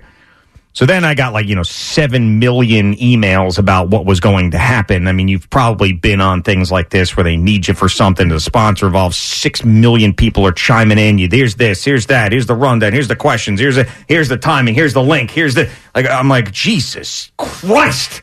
Like, chill out. And then they're like, you got to have this specific microphone. You can't just do it on a regular Zoom. It needs to be. So I'm like, I don't, I, I, like, I come in here and I have a microphone and I hit on and then I talk. Like, I don't have this set up at home. We don't do that anymore. So Spike's like, hey, I got a podcast, whatever microphone. You can plug it to your laptop. Fine. So I bring that home. And my wife, currently, I don't know what she has, probably the flu. She just can't get out of bed. She is essentially bedridden the last couple of days. So I have to, and I'm not going to cancel anything because I want to go about my life. So I got to figure out a way to juggle the two girls at night and figure to do this interview and everything else. So I call my 77 year old mother to come over because earlier in the day, earlier in the day, Louise, my mother in law, is now she's feeling the same things that Gina was feeling. So she left when I got home. She, I felt terrible. You know, she's like walking out the door. Ah, ah. you know, I felt terrible. So I'm like, all right, so go home, get some rest. So she's out of the mix now. So I call my, my mother to come over. She comes over. Somehow she forgets where my house is. Drives Oh, right boy. past the house. That stuff. You know, and now you're bringing your 77 year old mother into a house with somebody. No, that's no, sick. no. But That's- here's the thing. That's not smart. She's. But hold on a second. Don't even give me that because the kids are fine. I'm fine. Gina's been upstairs quarantined in his bedroom. I got. I got no choice at this point. You know what I'm saying? I have no choice. You're bringing up uh, chicken soup. Uh, all sorts of stuff. All sorts of stuff. So, um, so she's fine with it. I told she knows the situation. She's downstairs with the girl. She's not even going upstairs. So then she drives right past the house. So now I'm like, the clock is ticking. I got to get upstairs and set up this thing for this interview. And I, you know, I call her like, "Where are you? You know, why did you just pass the house?" She's like, "I don't know. I don't know what happened. Had the Christmas lights up last time I was here. You don't have them I'm Like, turn around." Um, so then she she comes in. She comes into the house. I'm like, "Here." Here is the uh, the bottle. You got to give Summer. This is their favorite movie. Put it down here. They want this. They want that. I got to make a set upstairs because I can't do this downstairs. Because if I did it downstairs, it'd be daddy, daddy. I was roof, roof. You know, I'd be doing this the whole time. So I, I go upstairs to the guest bedroom. I move the bed out of the way. I lug up a chair, lug up a desk, make a set in this thing, plug in the microphone, hit the link, the whole thing, ready to go. You know, I hear downstairs, you know, just screaming and crying and chaos, and I've, I'm basically running a hospice up there. I sit down, get everything going, boom, cameras on, mics on, ready to go. I send an email back. Hey, I'm ready to go. I'm logged in. Two minutes later, email comes back. Ding. Hey, uh, sorry, Gio, but Little Dickie's schedule changed and we don't need you anymore. and I said, You have to be kidding me. So I just sat there and I was like, Little Dick, Little Dickie's schedule changed. Oh wow! So I get a phone call like immediately from the guy, the sales guy who's running this thing. Who it's not his fault; it was the other people's fault. So he calls me immediately. He says all the right things, like "I'm sorry, this was a cluster f, whatever." So uh, and he goes, "You don't deserve this." I I understand. I'm just like, I could I could sit here and scream and yell to the end of time, but it doesn't matter. Right. I said, "This is just a moment in time that sucks, and I'm not happy about it." But what am I going to do? What am I going to do? So, you know, I texted Spike, and he, of course, is laughing about the whole thing because you should. I mean, if you're not me, it's hilarious. Mm-hmm. But when you're me, you know, so then here I am going back down the stairs with the desk and the chair and all the whole thing. Like I'm taking like pieces of decorative art and putting it behind me so it looks like I'm in a real place because this was apparently a very important thing for the company.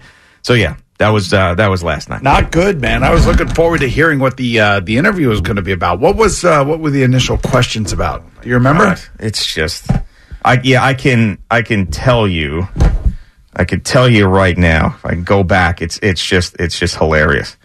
Uh, so and this is uh, little Lil Dickie's podcast. Is that what this is? Right, yeah, here we go. Um, a few other notes from us on this. Wanted to make sure you had all the info you need. You can address him as Dave rather than Little Dicky. He recently released a new album with songs from his FX show. He his show just wrapped season three late with lots of celebrity celebrity cameos. I'm like, he's interviewing me. What do I give a crap about any of this stuff? You know what I'm saying? Like, what It sounds like to me, you know that interview that you had to give with the fighter that you didn't know? Yeah, right. It sounds kind of like the same thing. Like you were interviewing him. But so then Spike comes in, uh, email 55 is like, just to be clear, like he's interviewing Gio, right? Because you're giving him these facts about him. And I don't like. And then, then here, here's Dickey is a Philly fan. You could talk about that. Their failed playoff run, both New York teams being in bad shape. Your takes on anything related to the big game, because we're not allowed to say Super Bowl. All of this. I'm telling you, email after email after email after email just to go up there, plug in this microphone, sit down, go, I'm ready. We don't need you. you know, I got my wife's on her deathbed.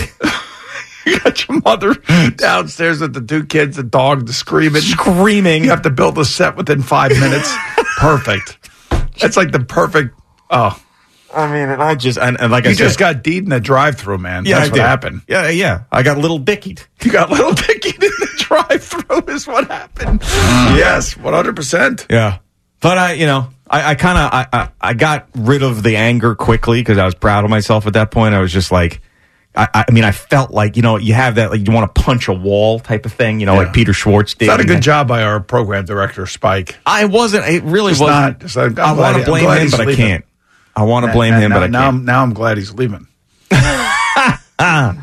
Yeah. No, he, I mean, it wasn't his fault. I don't even think it was the eight, the account executive's fault. It was just the old, it was these little Dickie's handlers who had their hands on Dickie were the ones that F this whole thing up Think and about just that. basically said, oh, we don't need you anymore. So, so get out of here. Like, you know, it's like, you dick. so, yeah, that was that. So you asked me how it went this morning. I said, Yeah. I'll save it for the air. After all of that yesterday, this is what you come back with. Yeah. It's tough. Yeah. Well, it's okay. We're good. We're Okay. good. A little bit of We're lack good. of respect there. We're good. Yeah, I would agree with that. Yeah. I would agree. Uh, Mike in Manhattan, what's going on, Mike? Hey, you guys talking about Spike? The witch is dead, man. He's gone. You guys chased him right out of town. yeah, I mean, he couldn't. He was like Jordan Montgomery. The pinstripes were heavy for him. now, I'd like to give a lineup if I can. I've been a listener since '88, so um, can I give a lineup the way I would like to show the uh, the station to be? Sure, without and then you can apply too. I think it's up there on Audacy's website. So you can go ahead and apply. But yeah, let's hear. Uh, let's hear your lineup. After this, you'll probably hire me on the spot. First of all, the wrap up, the warm up show will start at six. 6 a.m. All right, like that. Half half hour long. You guys start at six thirty. You go to ten. Okay. At at five minutes to ten, it's uh it's Evan and Joe Benigno. That Joe can come into your show, mess around a little bit, and then after that is uh, uh, Tiki and Tierney. And then we put a little show together. You know, I like to bring Carlin and Mo- Malusis back, but every show will only be three hours. Where's Sal in this mix? Huh? Sal Licata. Are you have- are you firing Sal? Is that what you're doing? No, you're just no, getting rid of him, Sal. kicking him to the curb? Sal, I'll probably stick as the board op for uh, Carlin and Moose. He's a good board op guy. Yeah, that, that, that makes a lot of sense. Well, that's nice. Yeah, I like that actually. I like that mix. Those three probably guys. Those three guys would be I'll personal. probably rip rip Jerry Recco off the morning show and put- Lepresti in there. Oh, gee, but you just said the warm up show was going to go from six to six thirty. That's Jerry involved with that. Yeah, we can move Jerry around. You know how you have, you know how you have the uh, what's his name, the uh, the Jet fan and uh, Lepresti once in a while. Peter Schwartz. I believe it. Peter Schwartz. Jerry's sick all the time. Yep. Here's a Jerry question: Does Jerry ever leave one sick day a year? When was when was the last time you left one sick day on the table? Yeah, you know, Mike, I'm I'm not sure. It's a question for Jerry. Maybe at about eight twenty five, we can. Mike, you really don't like Jerry, huh? Well, Jerry, you know, Jerry, I grew up with guys like Jerry. As they're sweet talking you, they're knifing you in the back. I, I remember seeing a video of Jerry dancing behind Boomer, and he's making fun, goofy faces behind the number one lead. You know, Yeah. Jerry is Jerry. He's Jerry, all right. Yeah, talk about disrespect. Yeah. You know, that's doing Oh. those goofy faces and stuff. But yeah, you know, I really do, Mike. I love your idea of Carlin and Moose with Sal as the board op. Now, we'd have to train Sal again on the board, but I think. I think that would be perfect. I think that would be perfect. Yeah. You'll get those guys together, you know? And yeah. that five minute Evan and Joe B show from nine fifty five to ten. Five minutes. That's what he said. No, I think what he meant was he just comes in here for five minutes before 10 o'clock, and then they have their show at 10 o'clock. But no, I mean, all kidding aside, Okay. that was a horrendous idea. I do like the fact you were keeping us where we where we are. Yes. And then shaving a half And hour. shaving off. a half hour off. Yes, even as long, yeah, right. As long as we don't have to shave any pay off, I would take that. Hmm. You know, I've been trying to shave off days. right? And miles too. we could Yeah, prob- right, exactly. Yeah, we're yeah building a studio somewhere in the And if Al's on at six o'clock, would he get paid for that then? no, because I'm losing that thirty minutes of my show. Just Exactly. like you guys are. right. You have to start Uh, paying so radio he thinks stations. you guys six to six thirty as opposed to five to uh, five thirty to six. They're five to six. Five to six. I mean, Yeah, we only get a half hour. uh, at a at a half hour, make it ninety minutes of Al and Jerry. I think we should also have McMonigal on from 11 p.m. to 6 a.m. Yes. every night. Just, just grind him. Just let him go right through. yeah, basically, yeah. Just keep going, keep going, keep going. Get to, you know, it's basically like learning on the job. You're just grinding out those hours. Go through every Yankee minor league affiliate roster. Oh yeah. Uh, all right, Boom. We're getting That's a coming up minute. at ten, by the way.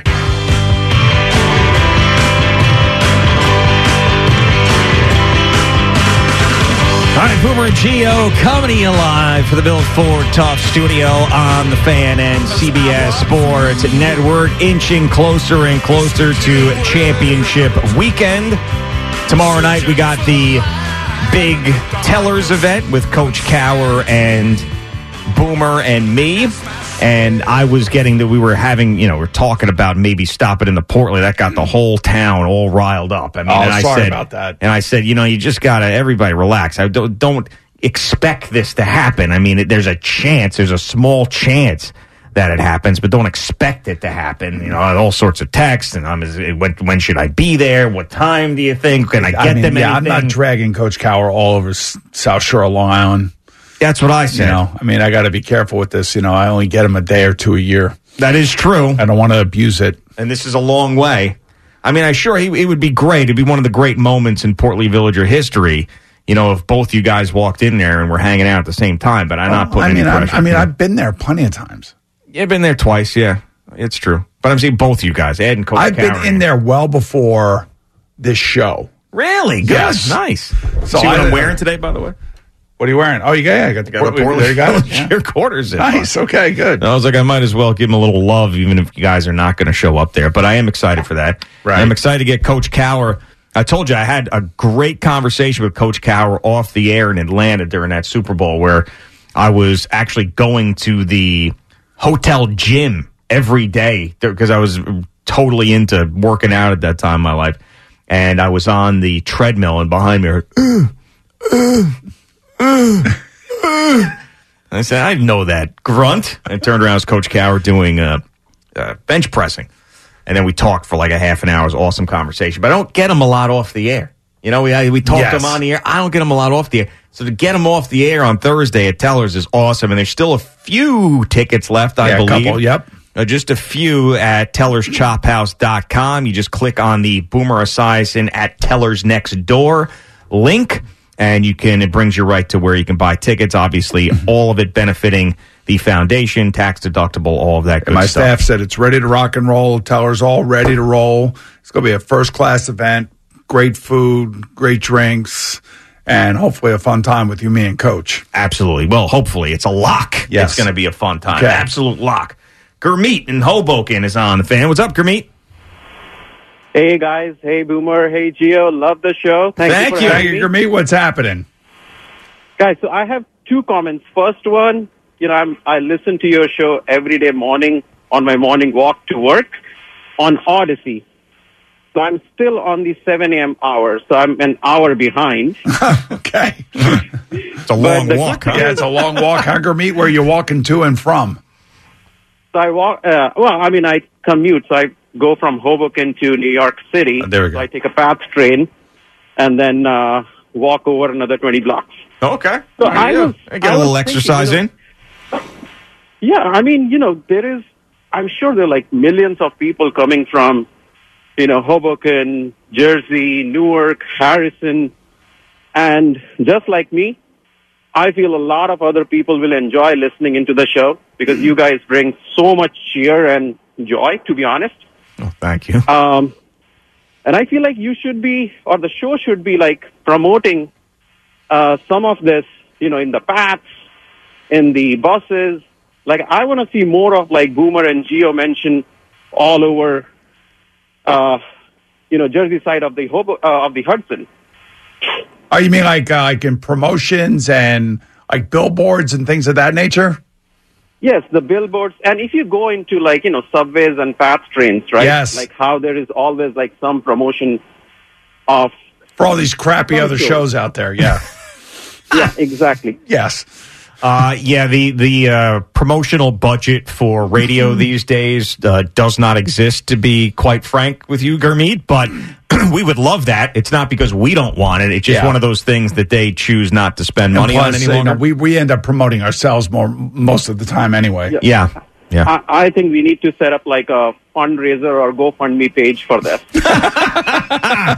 Uh, yeah, there's better Yeah. causes than that, but we we love your dedication to the Yes. show, Gurmeet. Yes, and and by the way, we did do that Boomer and Gio live over there in Jersey City, and we were hanging out there. That was a big promotion in that area at White Eagle I Hall. know the the White Eagle Hall. You actually opened me up to White Eagle Hall. Now I go there uh, with my wife. You know, some Fridays for other shows that they have. Oh, nice. Look at that, like indie bands and all sorts of stuff that they have there. Oh yeah, yeah, yeah. And you know that whole area is growing up more like I would say Brooklyn. You know, they're blocked off the street. You can just walk. The bars are there. Very nice restaurants. So it's all coming along very, very nicely. Well, we appreciate you listening every day, Gurmeet. And uh, did you have to? Did, do you wanted to say something about Phil Sims? yes, Al told yes, me. Yes, yes. So I have a second comment, which was, you know, like I said, I'm at a 7 a.m. hour, and how uh, you guys talked about Phil Sims Uncensored, right? So now that has got me curious. Like, I have to find Phil Sims Uncensored. I don't know how that looks like. You're not going to find And- it, Gurmeet. I'm telling you. He is a guy. He's a professional. He keeps his off-air stuff off air. He is hilarious. You're not going to find anything on YouTube of Phil Sims uncensored. And, and quite frankly, I don't. I would love to see it selfishly, but I, I also don't think it'd be good for his his brand of who he is. Like I just I but, think but think about it, right? So that's the thing I want to if Phil is listening, right? Mm-hmm. Just the example is Bryan Cranston, right, from earlier years. He was like a model dad, much like Phil now, right? And then he moved into Breaking Bad and became like the, you know, the badass or the baddest ass drug dealer. Yeah. And that has become his new brand. I'd love to. See, I'd love to see Phil as a drug dealer. Yes. that would be great. The badass drug dealer. Phil drug Sims. dealer, yes. Yeah, Gurmeet, and we appreciate the call and uh, get to work safe and, and keep listening. But that's different. That's an actor portraying a role. When Phil is uncensored off the air, that is that is organically and Yeah, I know. truly Phil Sims. If you want to see him uncensored, just go knock on his door. I mean, he used to call. Didn't he used to call Eddie off the air and when you were producing shows and just rip people to you? Oh, yeah. but he didn't want to go on and talk to the host. He just needed to get it off his chest. Oh yeah, it happened all the time. Yeah, and he like that is essentially the, the greatest version of Phil Sims. Well, he does a he does a podcast with his son Matt, But it's he- like he's his a- super football stuff. Yeah, it's though. super football stuff. But you can, you, if you know him, I know him. Yeah, yeah. So when when I watch that, I see I, there's some of that in there. Oh, there is. Yeah, but you won't like. But you have to know him to understand it. Yeah, okay. Yeah, You he he did do. I remember with that Zach Wilson or Zach Wilson, Zach Gelb interview he did, and he was asked about Tommy DeVito starting over Daniel Jones during Yes, the middle, of, and yes. he, he, there was a little bit of that that came out in that Zach Gelb interview. He was like, "Oh, let me think about it." No, I was like, "Whoa, yeah." There's a little bit, a little taste, Right. little taste of that." Maybe maybe what we should do after this year's Super Bowl, since we'll all be together, Mm-hmm. we should have a few Casamigos after the game. Go right to the studio, turn the microphones on, and just let it rip. That'd be great. That would be fun, and we'll see what happens. And we won't we won't put it out live. We'll just see what happens, and then we'll take make sure we take some of the stuff out. I don't want to listen. I, we don't need to get Phil Sims canceled here. You know what I'm saying? no, I'm, I'll be right there with him. Okay. All right. Very good. So are you. yeah, I will. Nick in New Jersey. What's going on, Nick? Boom, Gio, love you guys, man. What's up? Thanks, Nick. What's happening? Uh, Gio, I, just, I was just on Instagram and I follow Lil Dicky on Instagram. Yeah. Um, I saw he put up a story. He was sitting courtside at the Lakers Clippers game last night, which I think lines up with the time you were supposed to be. Whoa. No, I don't think it does because that's out in L.A. Right. So that was what tipped off 10 p.m. Uh, uh, Eastern time, and uh, this was for 7 p.m. Eastern time. So that'd be would have been four o'clock out there. Oh, so he, uh, okay. Yeah, yeah. I, I'm a big fan of Lil Dicky, but I'm also a huge fan of you guys. I wasn't trying to stir it up. no, I listen. I appre- I appreciate it, and he's super talented. I'm not. I don't even necessarily blame him. It's not his fault. He's probably thinking, "What the hell am I doing this stupid crap for anyway? Let me get out of here." It was just the people that were like handling him. I think were the ones that screwed it up. You know, Spike. He wasn't. He Spike was. Spike asked you to do it. It's on Spike, man. Spike was feeding some feral raccoon somewhere, like a bottle of milk. Can't wait till Spike calls me Spike up. was no part of it. Like, there's no way. Spike's going to call me up next year and say, "Hey, can you come on and talk about Jalen Hurts?" And I'll say, "Yeah, fine." And then I'm not going to show up for the interview just because of this. That'd be great. I appreciate that. I like I got that. you back, Biggs. I like that. You spike! you spike! I know we're having fun with this. Yeah, it really was not his fault. I do. I really was not his fault. But I mean, it's things like this that show you that he couldn't handle this job. You know, right? It's situations like this that show you that he has to go and and spread his wings elsewhere. Go to Philadelphia. Right. Climb back into. Oh, there. There we go. There's little Dicky. Who's he with there? Who's that? Fetty Wap, maybe. The Fetty Wap and Little Dicky. I don't know. I'm not sure. Um, Any idea Al, who uh, Little Dicky's sitting with? I do not know who that is. Might be Fetty Wap. Hard to see. He's wearing sunglasses. Uh, Steven Waldron, CBS Sports. What's up, guys? His name is Gata, G A T A. G A T A. Gata. Gata. Okay. Oh, there we go. Ga- Like like, gator. alligator? Like alligator. Like alligator. So it's, You a Gator fan, Stephen Waldron? What was that? Sorry. Are you a Gator fan? I just learned his name from people screaming it in the control room. Oh, really? Got, By the way, it sounds like you're a fans. little. It sounds like you're a little under the weather, Stephen. Just the voice. Just the voice. Okay. How are those tickets for Cirque du Soleil coming? Uh, stand by. I think you turned everybody off on it. Oh, oh.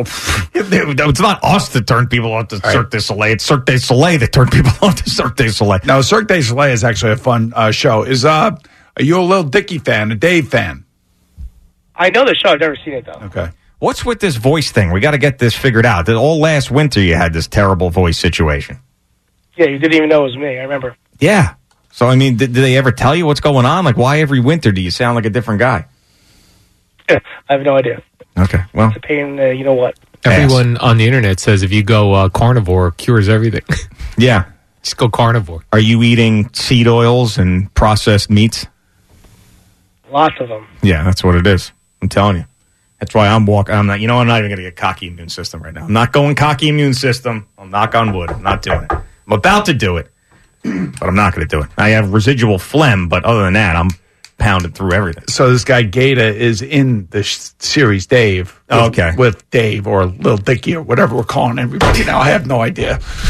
We you know we need some names. Right. All I know is I got little dicked last night, waiting for him to pop on my laptop. That's all I know. He's the hype man in the show. He's a hype man in the show. Okay. I'm told. Thanks, Steven. Uh, get some of that. What was that? Buckley's cough drops. Buckley's. Yes. Buckley's Yes. Canadian cough drops. Get some of those. Uh, Jason is Got in Brooklyn. What's going on, Jason? Hey, good morning, guys. Um, I just have two comments, if you don't mind. Yeah, sure. Go ahead, Jason. Yeah, of Yeah, course. So this one's for Jerry Recco, just to cheer him up a little bit. So I know, you know, I'm a Knicks fan, by the way, but I live in Brooklyn. So prior to KD coming over here, that whole fiasco, I was kind of rooting for the Nets because they had a really good, uh, good squad, even though they weren't really, you know, they were just very competitive. Nonetheless, I think if you want to make the Nets relevant, um, you know, hire Jeff Van Gundy, um, and you know, in the in the the off season.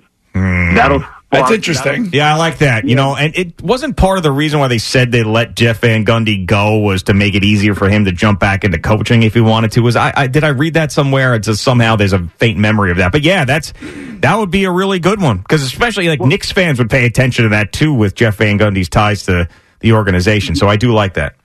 Yeah, I think he'll, you know, like it'll be. I think he likes being the like the little arch enemy, you know, because when he left the Knicks, I think he left the Knicks. It was something had to do with something with 9-11. And then I think was the next. Yeah, he was he was overwhelmed. Like he he Yeah. became like he. I I don't want to speak for him, but I think he was just overwhelmed by the whole thing and the loss of some people in his life and stuff like that. So yes, Yeah, but I think so- he's ready to go back to coaching. Uh, Well, he's Oh. working for the Boston Celtics now.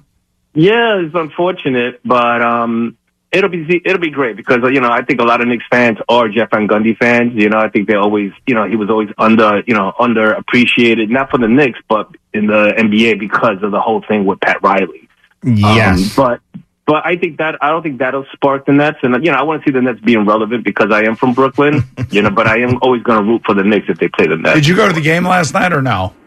No, I watched it on TV. Yeah. You know, I'm going to wait for the Nets tickets to get cheaper, then I'll go and I'll bring my nephews or whatever. Perfect. Love it, Jason. Yes. Thanks for the call. Yeah. Oh, that's I, he might have had something else. I just hung up. on. I didn't know that. I feel bad for Jason. Sorry, Jason. Good Call caller, back. Too, by the call. way. That's a Um, good idea. Uh, yeah, I do like that idea. I remember. I mean, Jeff Van Gundy's press conferences towards the end there were. I mean, nobody looked unhealthier than that. Man. Yeah, he was tough. I mean, the- he was just pale. He had bags under his eyes. I remember he had the Diet Coke sitting in front of him. And I just remember he'd be like, you know, we didn't rebound the basketball like we need to. The only guy out there who was playing with heart was Larry.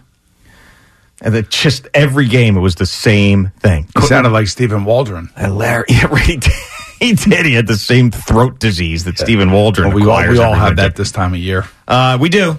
It does happen, but I feel like Steven, like we talk a lot. Steven does not. You know what I'm saying? Yes. So if you imagine if he talked as much as we did, he'd be, be a mute. You know, it's amazing. Every time we do reach out to him, uh, guys, yeah, we, there's always a different voice on the other end. It always sounds different. Maybe he's just going home early, and it's one of the other guys, like Giuseppe or something, is trying to sound like Steven. Maybe that's what it is. That could be it. You know, Just like, hey guys, you just pretend you sound congested or something. I'll believe it's me because I got to get home. Enough of this. I got to beat the traffic. Yeah, I'll tell you what though, he's looking forward to Vegas. He's going to be We got fine. field for hockey Vegas. on seat. I'm going home. There you go. All right, Boomer and Gio on the Fan and CBS Sports Network.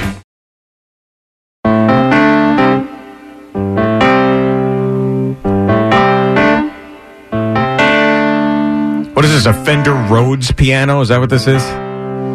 I feel like it's. I'm not sure. This is a Billy Joel though. Deep cut. Deep cut.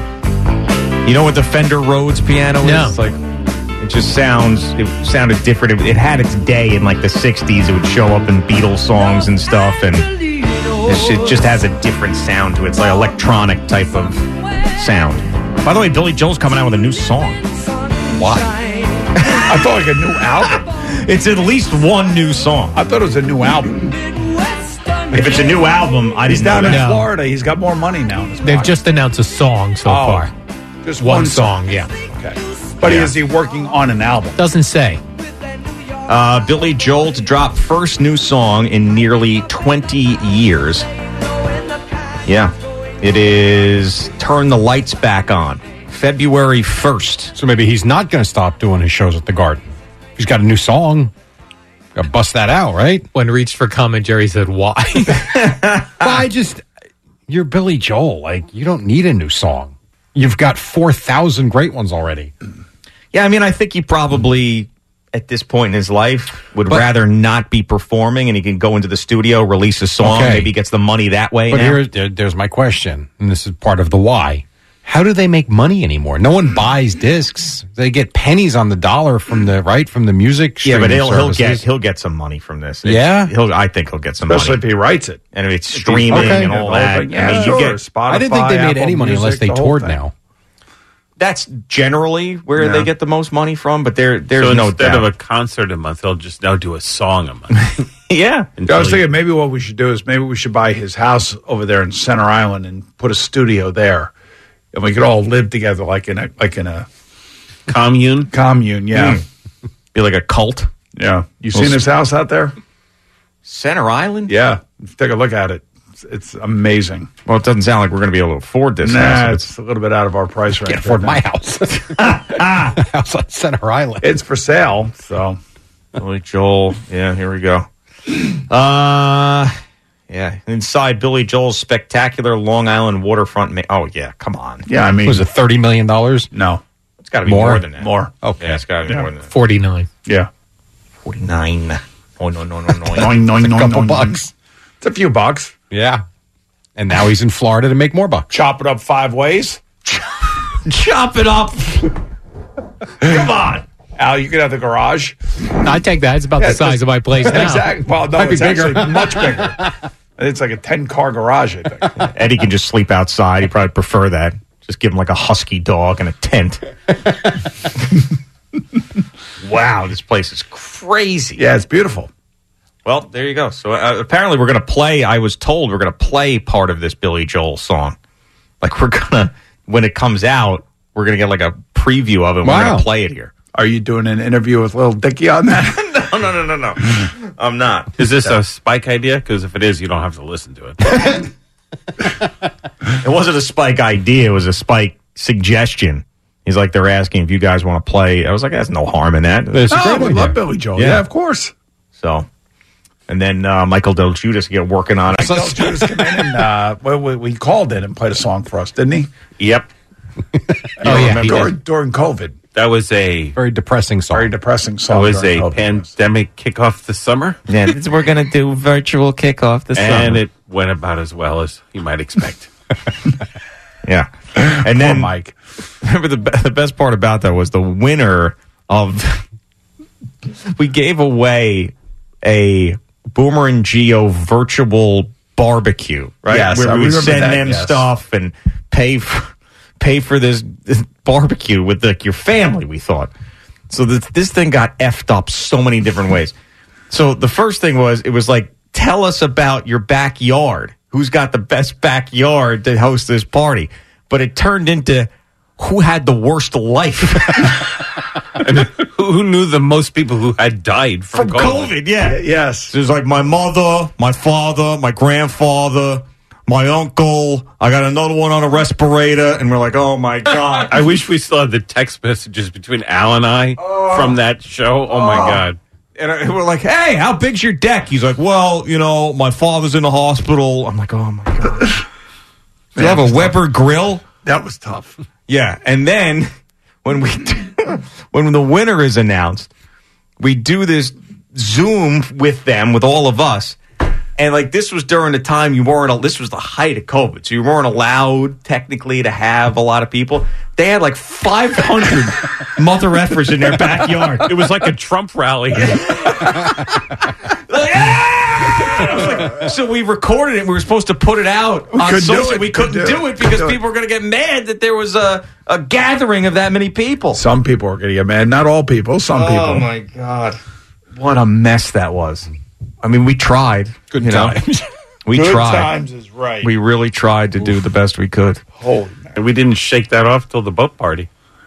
Which, by the way, we had to have COVID restrictions I during know. that too. I know. We were only allowed to sell X amount of tickets because of capacity rules in New York State. And that oh. still looked pretty great. You just realize just how stupid all that was. I know. I listen. I I oh. know. I I know lots of people passed away, but there's another side of that that we're going to look back on. And I know say a lot of people of lost the- their jobs for no reason right, exactly. whatsoever. But it's going to be one of the like uh, biggest crimes against humanity we have seen. Some of the people that lost their jobs and got businesses shut down, and the mental damage that children had to deal with, and their graduation screwed, and all this stuff. Healthy young adults or kids who had their entire lives flipped sideways because no one knew what they were doing. Whatever. It's for another day. Okay. Uh, Jerry, you Aaron Rodgers on the line Yes. right now. Aaron Rodgers. God. Uh, what do you got there, Jerry?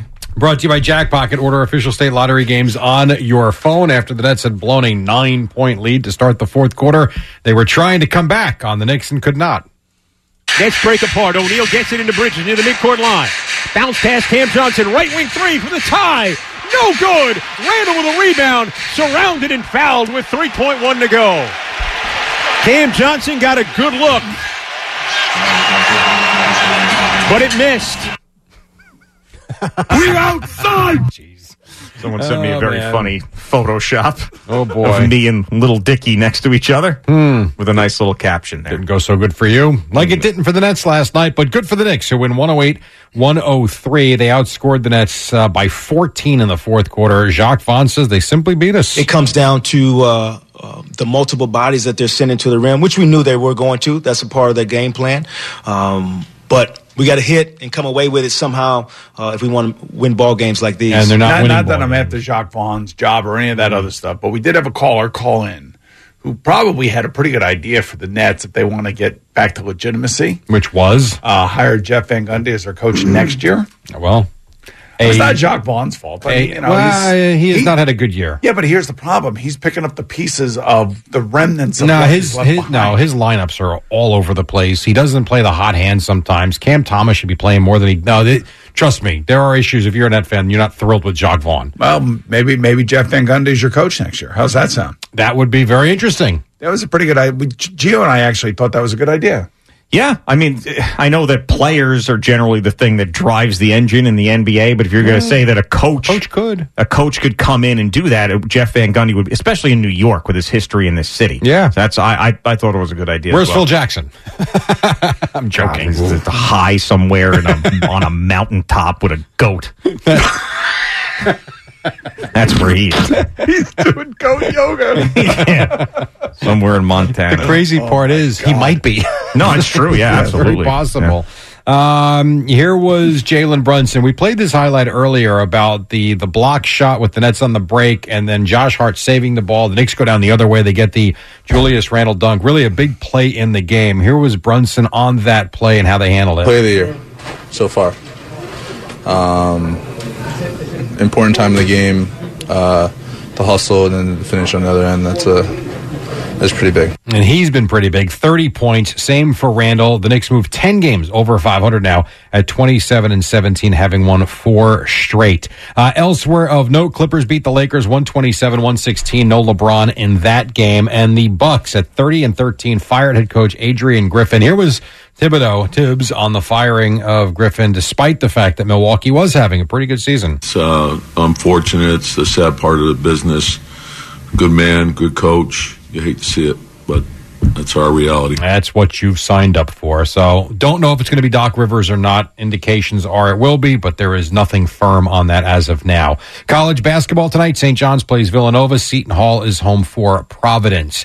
From the NFL, I'll give you one from the Chiefs Bills on Sunday in terms of where Buffalo goes from here. Here's their head coach, Sean McDermott. Says we're still in a good spot. Got the quarterback.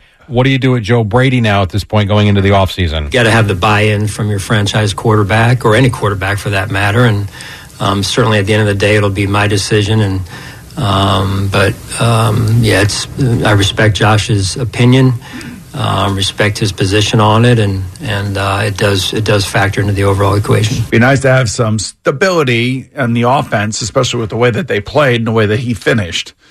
I mean, he had, I would say, a good 11 games. Josh Allen, I'm talking about. 11 games where he was the best player in the NFL. I mean, he was that dynamic. How And he- about that? Yeah, how about that? Yeah. Well, we'll see what they do. Uh, they're not playing this weekend because the Chiefs beat them and they moved on to Baltimore. Now, during that game, you had uh, Travis on the field, Jason Kelce in the suite. Of course, Taylor Swift was there. So they released portions of this New Heights podcast, which I saw this morning. So here's Jason talking about how his wife was basically begging him to act properly around Taylor Swift since I guess they were meeting her for the first time. She's like, do not This is be on your best behavior. I was like, Kylie, when I met you, the first day I met you, I was blacked out drunk and fell asleep at the bar. This is part of the charm. This is part of the Jason Kelce charm. He says at the end of the day, I am what I am. I want to make my best first impression. This is my best chance. My best If first I'm- impression is a, the worst impression ever. So I, I can just build Set from that that bar point nice on. and Yeah, low. exactly. All right, so we know he was shirtless. He was chugging beers. He was jumping into the crowd. So how did it go? Well, Travis revealed. Well, Tay says she absolutely loved you. So it well, I felt like it was a scene out of old school where Will Ferrell's running. Dude, I got so many of We're those going gifs. streaky. Right, so they would go on, but Come on, apparently, we'd all love to hang out with that guy. Oh, I don't yeah, give a crap what you say. Except for Patrick Mahomes Sr., who was exactly he didn't seem very he did not seem to enjoy that situation. I like the way that you know Travis calls Tay Tay. Yes, I know, very nice. And how about loved it, yes. and how about Brittany Mahomes? It sounds like she's really found herself a found herself a best bud. They were out on the town again the other night. Was yeah, this in Kansas City or here in New York? That I'm not sure of. I just saw the photos of her getting out of the uh, the limo with with Taylor Swift. Yeah, pretty exciting. How about Yeah. that? When does Jackson force kiss Taylor Swift? Is that going to be happening sometime soon? Maybe championship game. I know you That hate better it. not happen. I know you hate it. I love it, man. I'm looking forward to this. Like, you know, if they do win this week and that two weeks leading up to the Super Bowl, you know what it's gonna it's gonna be insane. As she flies in from Tokyo, right? That's right. And then you've got so you got this game this week with the Chiefs and the Ravens, the AFC Championship game, and you've got coaches that want a lot from their fans. Be loud, be be present. Here was John Harbaugh with the message to the Ravens fans. just like we tell our players, get a good night's rest. You know, get a good meal before the game, night before the game. You know, get your get your clock set. Uh, get get your, get your game time ready. So spiritually, mentally, physically, I like let's it. be ready to go. Talking to Let's be ready to be loud and be proud and rock that stadium. I just hope it's not too loud that we can't much. hear each other talk to each other on the NFL today. I hear you. We got a two hour show on Sunday. Two hours. Two hours, Oh, one wow. to three. Yes. On the field? Uh yeah, we'll be on the field. Yeah. They making you interview anybody and running that whole thing? No, I, I don't, I'm sure Drew's got the other guys doing a bunch of stuff. Yeah. I, I don't. He hasn't asked me to do much. Oh, that's good. Yeah, Leaving you alone. nice. Any musical performances? I think there They're all- is. There's yeah. probably. I, we have nothing to do with that. Yeah, I've been trying to I just Google don't it. don't have a speaker behind us, and they're telling me they have told us that the Baltimore Ravens have been very very supportive of us being there and making sure that everything's right for us. Mm. It's one of the best run organizations in the NFL, by the way. And you know you know how you know that because there's never any controversy. A lot of stability. Yeah, but there's never any controversy. I mean, like they they just play good every year. They play tough every year. Not lately. I mean, I mean, I mean, they Ray did Ray Lewis. Lewis, No, but the Ray time- Rice, but- yeah, but those guys- Lamar Jackson's contract last year, But quitting that's on not the team. controversy. That's just normal business. That was a controversy. And by the way, Ray Lewis is probably the greatest middle linebacker to ever play. I'm not saying he didn't have controversy in his personal life. He did. And Ray Rice had controversy in his personal life. He, you know, they they all every team has that. But this team is right now one of the most successful, stable franchises in the NFL. And did you see just quickly? Um, I only saw the headline right before I walked in. Um it wasn't Pro Football Talk. Um, can't think of what it was, but it said momentum for Belichick to Falcons losing steam. How is that possible? Uh, internally, that's how that's internally. What if the owner wants him? You hire him, right? But he may say to the owner, "Look, if we're if I'm coming in here, and this is this is, I wish every coach would do this. And I don't know if Brian Daboll did it here. I don't know if Rob Saleh. I can't see doing it. But Bill Belichick is an established, great coach of all time. Yeah. So when he goes and sits down with an owner, he's going to say, "Look, if you think you have a losing culture in your building, I got to get everybody out of the building. I can't have spies. I can't have shiv shiv stickers." Right behind me. I mean, I can't have your guys in here, my guys in here, and they don't get along. Yep. I mean, I need that. I need to have a tight building, no tweeting, no, ah. you know, leaks, none of that crap. You know how Aaron Rodgers talking about the leaks out of the Jets and all this other stuff. Yeah. I mean, he's the biggest leak because he goes on, you know, McAfee every week. But I would just say that the reason why that's not happening faster is because I'm sure there are people in that building that want to keep their jobs, and they are the ones that could be leaking I suppose. Yes, this kind you- of crap You might be right. to save their jobs. And I understand that because that's kind of human nature. Uh, Rangers lost to the Sharks in overtime 3 2 despite having a 2 0 lead in the third, and the Islanders fell to the Golden Knights 3 2 as well.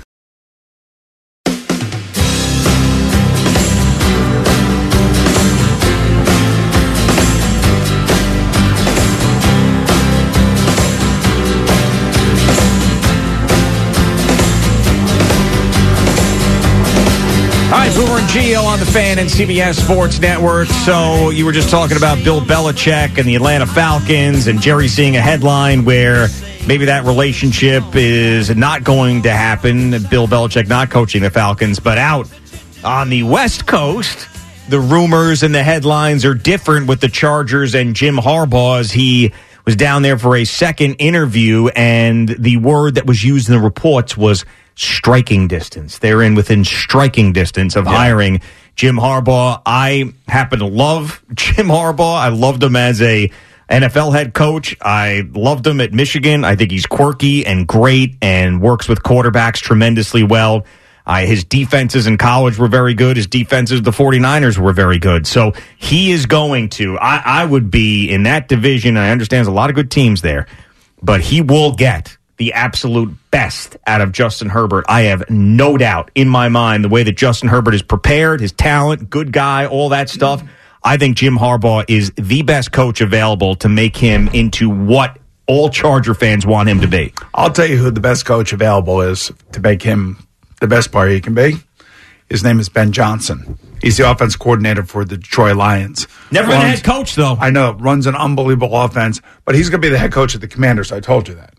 So you're telling me that's that's a lock. Yeah. Head coach of the Commanders. Yes. Ben Johnson. Yes. Grain of salt spot? Nope. Lock spot. Lock spot. Lock spot. And I'm telling you what's going on in Atlanta. Okay. telling you. Oh, the whole thing with the uh, Belichick sits down with Arthur Blank. They have a great meeting. Belichick knows. Look, I want I want a tight building. I want everybody in that building to be pulling in the same direction. I am not stepping. I don't have to because I'm Bill Belichick. I'm not stepping into a building where I have to inherit certain people at certain levels of the organization that I don't believe are going to have our best interest in hand. Hmm. And the way that I see things is this way. The way this other person see things may be that way. And I know that going in. So I'm not taking a job unless all this other stuff is wiped out. Yeah. I mean, and that, and Bill Belichick could do that. I mean, and that's what he has to do. That's what he built in New England for all those years. And you can say whatever you want about the last three years or four years without Tom Brady. But for the years that he had Tom Brady there and, and they worked together, man, you never, you never heard anything coming out of that building. No, I mean, and he had characters there. Obviously, I mean, listen, they had the Aaron Hernandez thing when Belichick was there. That was crazy. That was nuts. that did happen uh, under his watch. But for the most part, the stuff that you're talking about, uh, we have a lot of drama, social media, nonsense, some of the crap that you see come out of the Jets building, none of that stuff. You tend to happen. forget, you know, he had Charlie Weis up there, Scott Pioli up there, Nick Caserio up there. Uh, you know, he had all these coaches that have come and gone through there, and never a bad word ever said about Bill Belichick by anybody. I mean, there may be a player or somebody that may be disgruntled somewhere along the line, but every player that I have seen that has talked about Coach Belichick has said they're better because of him. And that goes all the way back to Lawrence Taylor with the Giants. Yeah. And I don't care what anybody says. You know, he may be, he might run a tough ship, but they win. Most of the time they win. And, um, you know, if he is sitting down with an owner and the owner is willing to give him control of the organization, the football part of it, then you got to give him total control. You can't, you can't have him inherit people that have been a part of a losing organization. Yeah, I mean, and some of these owners, they are loyal to certain guys, and that's a tough decision for them. But the term that you always use is ruthless. And if Arthur Blank wants to bring in a guy like Bill Belichick, unfortunately, some of the guys he likes in the building may have to go. And that's the decision he's going to have to make.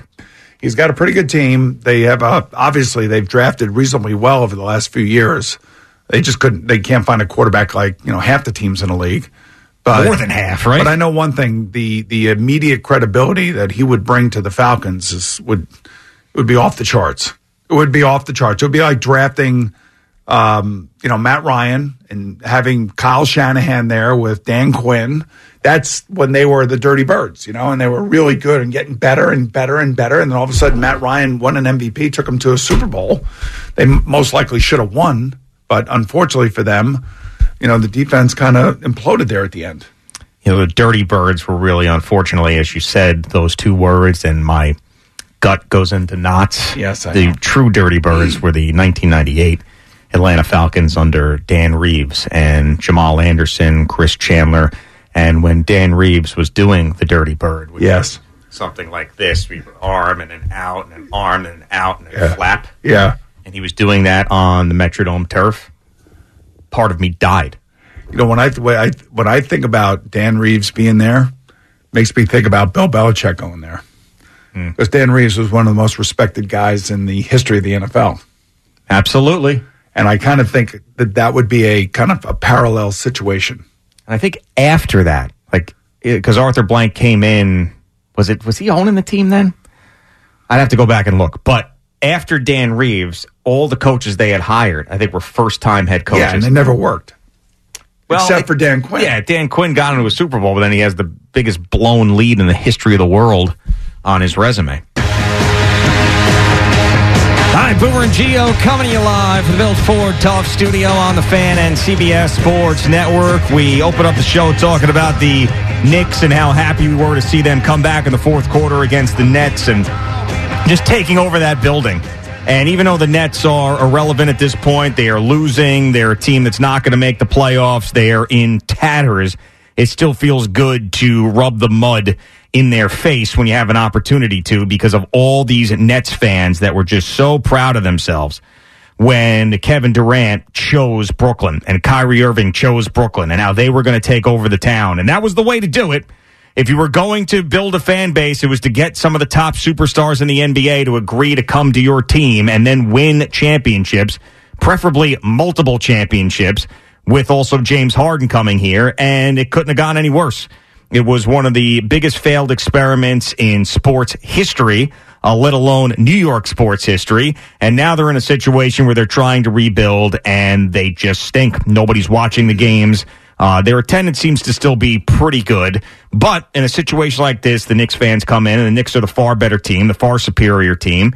And they're a team that's got designs on going to the Eastern Conference final. So I, I love it. I know it's not the same type of rivalry as you have with Mets Yankees or even Knicks Heat or Knicks Celtics, but it changed with the cocky Nets fan when Kevin Durant chose the Nets over the Knicks. It was the greatest moment they ever had, which turned into the worst moment they ever had. So I had a perma smile last night watching this, and anytime you could smack around little brother, it makes you happy. Yeah, well, I would agree with everything you just said.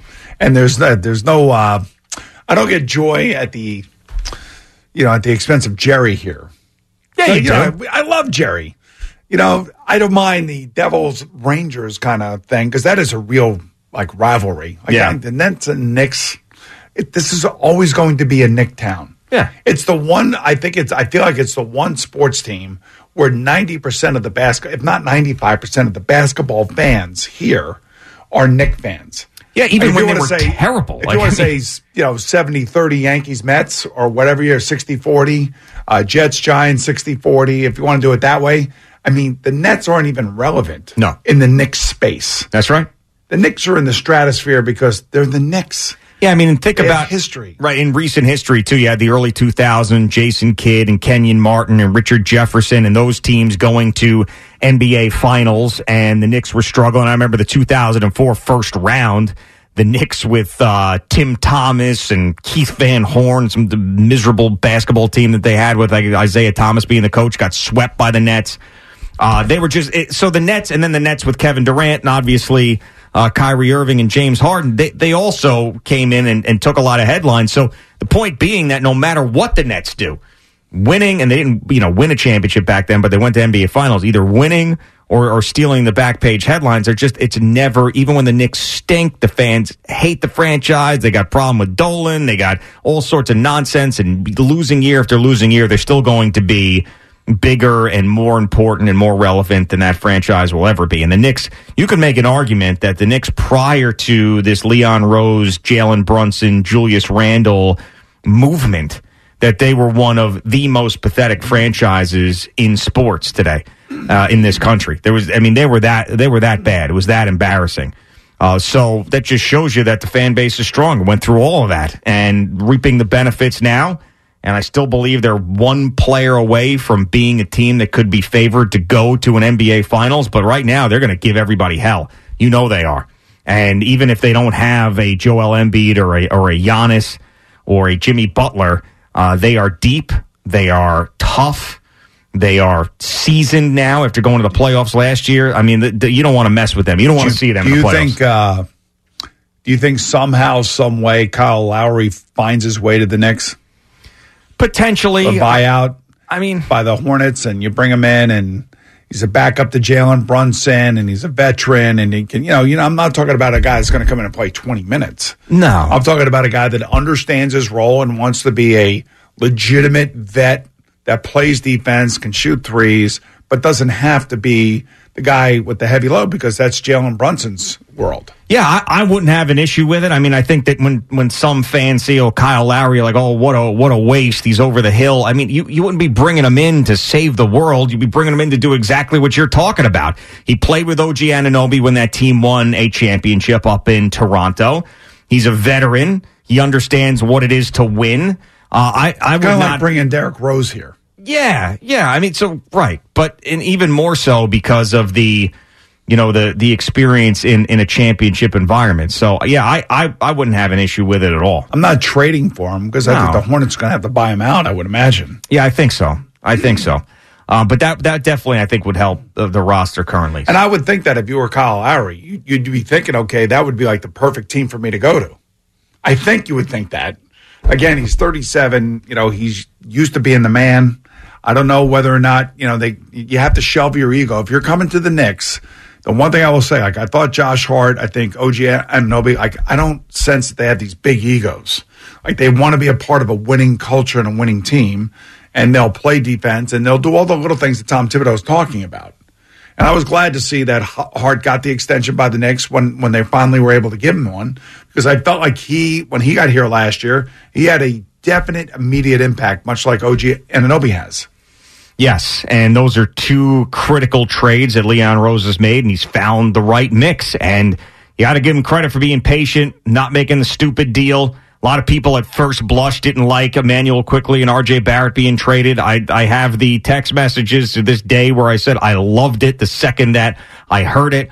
I think people are just not familiar with, with OG Anunoby and his, his winning basketball play and how, I mean, you saw him last night with the steals and, and, and how he contributes all sorts of ways and fills up the stat sheet. So All I know is he goes 100 miles an hour up and down the court. yeah, I mean, he's perfect. He's just Yes. absolutely perfect. And, uh, for this team and where they are right now. And he's not going to be asked to score 20 points a game, although he could do that if he wanted to. Um, you know, he doesn't need the ball in his hand. Remember that whole thing about how R.J. Barrett couldn't like really fit right with with Julius Randle? Yeah, because both need the ball. Mm-hmm. That's not who OG Anunoby is, and I didn't understand that totally until now. I see what it looks like. Yeah, I, I- absolutely. I mean, and, and some of those things, you know, are just you don't know how it's going to work until they're out there and they're playing. But that's what the GM and the coach have to figure out. They they have to watch these guys on film and then say this guy's skill set fits exactly to what we're trying to do. And sometimes it works, and sometimes it doesn't. And with this particular trade, it has worked perfectly. Well, you know that obviously playing against the guy and you see how they impact your team negatively when you're playing against them, you're saying that's the kind of guy that we need on our team. And I think that's what the Knicks did here. Yeah, and there were so many wasted regular seasons over the last number of years where I was just so pissed off with the same guys coming back. We'd make the same comments and could this guy take a next step? Could that guy take a next step? Maybe this, maybe that. And it just never worked out. And you'd be sitting here in late January with a dead team on your hands that you got no joy out of. And you got the exact opposite of that right now. And regular season basketball is is not exactly the most entertaining thing in the world, but the Knicks make it entertaining because they play hard, they play defense, and they're doing things that they haven't done in a very long time and consistently. And they came back after last year and have gotten better. Uh, so it's it's great. You want to watch regular season basketball and you want to see them because you know they're going to show up. They're going to play hard. They're going to try to win every single night. It's great. I mean, it's it's great for uh, the fan that's been dying for this. You know, what I was saying how that team has been energized energized by the trade, mm-hmm. and you could see like everybody's elevated, and everybody now has a, a much better understanding of their role. Now, meantime, the other team that plays in that building, the Rangers, are going the other way. Like they have become like they're caught in the malaise of the darkness of the season, the middle of the season. Two more games, they get a week off, and then maybe they'll get Filipino back and he'll be ready to go. And and all of a sudden, maybe they'll get charged up by getting one of their better younger players back. But it's it's a long, arduous season for these teams, both NBA and H- and NHL. And it's amazing that you think about the Islanders. this is a huge swing. This is a huge swing. With Patrick Roy as the head yes, coach, by yeah. by Lou Lamoriello. This is like I'm going for the fences, and I'm going right now, and I'm going to get a guy in here who's like the Sean Avery of goalies. you know what I mean? yeah, yeah, yeah. And he's not going to be he's not going to be messing around. I, I haven't talked to my son-in-law about this yet. I'm going to wait. Really? I'm going to wait. Yes. Oh, I thought So- you'd text him right away and no, see what he was thinking. No. Hmm. It's not my team. If Matt were playing for the Rangers and this happened, I'd be all over it. But since it's not my team, you know, I gotta I gotta tread lightly on this one. Yeah, but you check in on your son-in-law. and yeah, I check hey, in, make sure he's doing okay. I think he's very happy and everything. You know, it's also my daughter. I gotta, Yeah, yeah. You know, you got to make sure everything's a you know, maniac too. So everything's going well over there. That's what you need. You know, I was, I was watching Steve Young do something. He was talking about his daughters playing flag football. Mm-hmm. And he was talking about how the girls love watching football, but now that they're playing football and they're playing flag football, they love it even more because they love the game. And I'm like, that's what Sydney was doing back in seventh grade. She played flag football in seventh grade? I brought it to the school, yeah. Oh, that's awesome. That's cool. And she was the quarterback. Yeah. She was an animal. Sabrina's really loving it at five years old. She's really loving watching football with me. She asks, you know, who's the blue team? Who's this team? Why are they doing that? She's into it, but she's like, I'm not. She goes, Daddy, I'm never playing football. They they hit each other too much. I'm like, yeah, I don't expect you to play Flag football. Maybe maybe you can play some flag football. Yeah. yeah. She's she seems to be seems to be into it, which is good. That's what you want. I mean, I when you have two daughters, you hope that one of them wants to sit there and watch sports with you. That's what you hope. You know, just one. And if they don't, that's fine. Do Yeah. what they want to do. I'm not going to force them. I'm not going to duct tape, tape them to the couch to watch Vikings Bears on a, you know, a October What you got to do afternoon. is you got to take them to a game, and they got to they got to experience the uh, you know what's what's the, what's the stadium out there called? what in, in Minneapolis, Yes. U.S. Bank? Yeah, U.S. Bank Stadium. That's a beautiful stadium. You got to take them there. They got to hear the Viking horn. They got to feel that. Yeah. So I, when we had Sabrina, we had this uh, deal. I said you can make her a Steeler fan, but she's got to be a Mets fan. And she doesn't want to be a Steelers fan. She wants to be a Vikings fan. So I said, okay, good. She likes the purple and yellow, which is the same as her school colors. So Nice. she's in. But I mean, going to a football game, you know, Not TV yet. it's a TV sport, man. Yeah, no, no, no. I got to put her on a plane to go to you Minnesota. Gotta take her, man.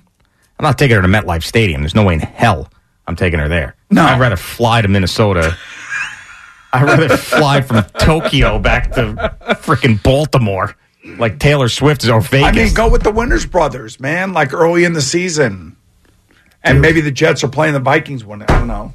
One they are years. playing the Vikings, but I think I think it's out there. The Oh, Jets it are is? playing the Vikings this year, but I'm pretty sure it's out there. I mean, that stadium is awesome. That is It is. great No, it's, stadium. it's it's absolutely tremendous. I still think she's a little young yet, but yeah, she'll be you know, maybe like seven or eight. You fly out there, just you and her. You have a nice weekend together. Yeah, she'll be six in February. So you go to camp just like you used to do. Yeah, right. Training camp. Take Sabrina to training camp. She- Maybe she gets into that. The draft. Yeah, I mean, I was a sicko. I remember getting picked up. So back in the day when the draft was at Radio City every year, and it was well, first it was at the theater at Madison Square Garden, and then it was moved to Radio City. I had one year at the Javits Center, and I went like four or five years in a row.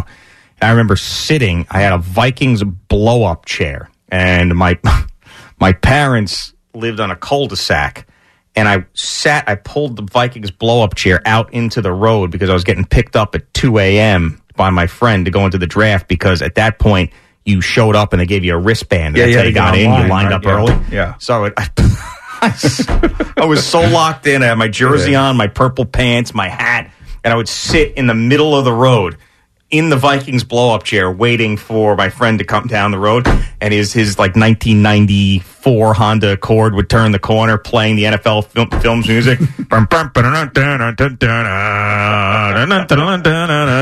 Uh, that's how So what time did you get online? Uh, well, we got there. We were left at two, so you figured coming from Bellport, whatever that was, we'd fly in, parking garage. Um, so I have three something, you know, three fifteen, three thirty. When did the doors open? Uh, well, it started at noon back then. I believe the doors open around eleven, from what I remember. Yeah, you were sitting out there that long. Well, yeah, you you get the wristband as soon as you get there. This All is the right. way you they used to do it years and years ago. So you got the wristband as soon as you got there, and then you could do whatever you wanted, and then you'd have to line back up later. Okay. So I remember it was really cold one time, and, and we just spent most of the time in, in Penn Station just hanging out downstairs. It was I mean, when you're young, you don't know what you're doing. I mean, doing. could you imagine doing that now? No. And I remember, uh, you know, wearing purple pants inside of Penn Station when it's like three something in the morning, going from like a Friday night into a It must have been ve- very popular. Oh my god! Like, yeah, I was people like, what? Are you, look at this idiot! Look at this loser with your purple pants. And I was just like, yeah, I was like, just Uh. get, ha- just hammer me. I don't even care at this point. You know, I was so locked in who are they're going to draft. But you know what? You love football, and I love you for loving football. Yeah, and I, I, pro- I've told you this before. I don't know if you remember, but there was one year where I found out that if you stayed through every single pick of the second day, all the way, all seven rounds, they came around and gave you a voucher for the next year, so you could skip the The line bracelet and all line. that stuff. Yes. And I sat there that second day at Radio City for every single pick, and then they came around right as Mister Irrelevant was being named, and they were handing out the vouchers for the next year. Was it still? Uh, was it still seven rounds, or how long? No, was it was seven rounds. It was. It was seven rounds. Yeah, is and I- that when you got on TV? Uh, it was one of those years, yeah. And we we got that. Remember, I showed you that video with the. I came back from ESPN, and I was. This, it was the year after they blew the pick where the Vikings didn't get the card up in time. Yeah, and I'm Mike pointing to my. yeah, yeah. I'm pointing to my uh, my watch. I think we found it on. They can't use it. Yeah, they can't use it, but I think I think they they found it somewhere. But yeah, it was. uh Yeah, it's it's crazy. Mankato, Minnesota. I mean, I was nuts. I mean, Mankato, Minnesota, the Mankato Holiday Inn. I Oh. stayed in for five years. Befriended Denny Green. Well, yes, he didn't. I wrote that letter to get to the NFC Championship game, and he got me tickets. And I always wanted to thank him in person. I never. I every time I tried to get close to him after that at training camp, I never could like get close to him to th- to thank him in person. But yeah, yeah, a lot Who was of. coaching the team when I took you to uh, the Monday night games? Uh, I want to say Brad Childress. That's who I want to say. It's 2000. Yeah. I think it was Brad Childress. Denny Green, R.I.P., man. That's my Yeah. guy. Yeah. Al just asked me, maybe we can get him for the Super Bowl. I was like, Al. Al. Mm-hmm. Yeah. Oh. Okay. They are who we thought they were. Yeah. Yep. Love you, Denny. Deuces up to Denny Green.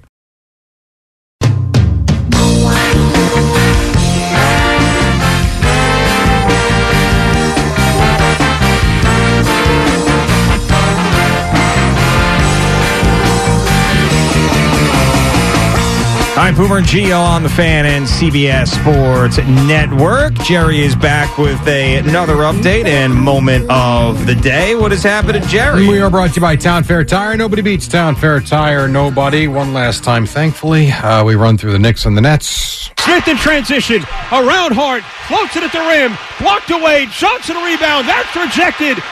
Saved by Hart. Starts a break for the Knicks. Randle ahead to Brunson. Back to Randle in a two-hand slam. A wild end-to-end sequence. And the Knicks with a two-point lead with a minute to go in the game. You know what I take from that? What? Carrino's really good. oh, yeah, yeah, yeah. I mean, great play by the Knicks, of course, but he had that We knew perfectly that. on the fan. No, I know we know that. We always talk about him, but that was a pretty damn good call right there. Yeah, what and the makes Knicks, him even better, he's got to do it for a losing team. Knicks beat them. Well, how about Ian? Same thing. Ian did it on TNT last night. You'd never know that he was the Nets lead announcer on Yes. As he did it he's with a professional, Jerry. Stan Van Gundy. Yes, he's a yes, he is a pro. Ian's all over the place. Hey, by the way, him. you know, I was thinking about it. I know you got that Rutgers shirt on today. I do. That actually works out great for Recco Sports. That R. Uh, I did let you think- borrow that for Recco Sports. I don't. Uh, no, I think this is trademarked and copyrighted. I know, but you should get that in your contract that you could use that. Oh, you get my contract. Yes. Uh, well, personally, I would also go navy blue. I don't. I'm not a red person. I like Right, blue. Okay. But uh, I can talk to Pat Hobbs, see what he says. Yeah, I like it. It's a, it's a good R for Recco Sports. Yeah, Maybe I you mean, use that R okay. and an S. I, wow, wow, that'd be amazing. Yeah, it would be amazing. but it would cost you twice as much because you got to use two letters. I would have to use two letters. Yes, thank you. I'll see what I can do. Okay. Right now, it's Rutgers. Okay. I All think Recco when I see it. Thank you. Uh, here's Julius Randle on the win, the five point win last night at Barclays. well, this is actually more so on that play we just played. I mean, that's our team. And, you know, me and Jay, we get a lot of shine because you score the points and stuff like that. But those are the plays that win us games. And they did score the points. They combined for 60. Each one had 30 points in the 108 103 win.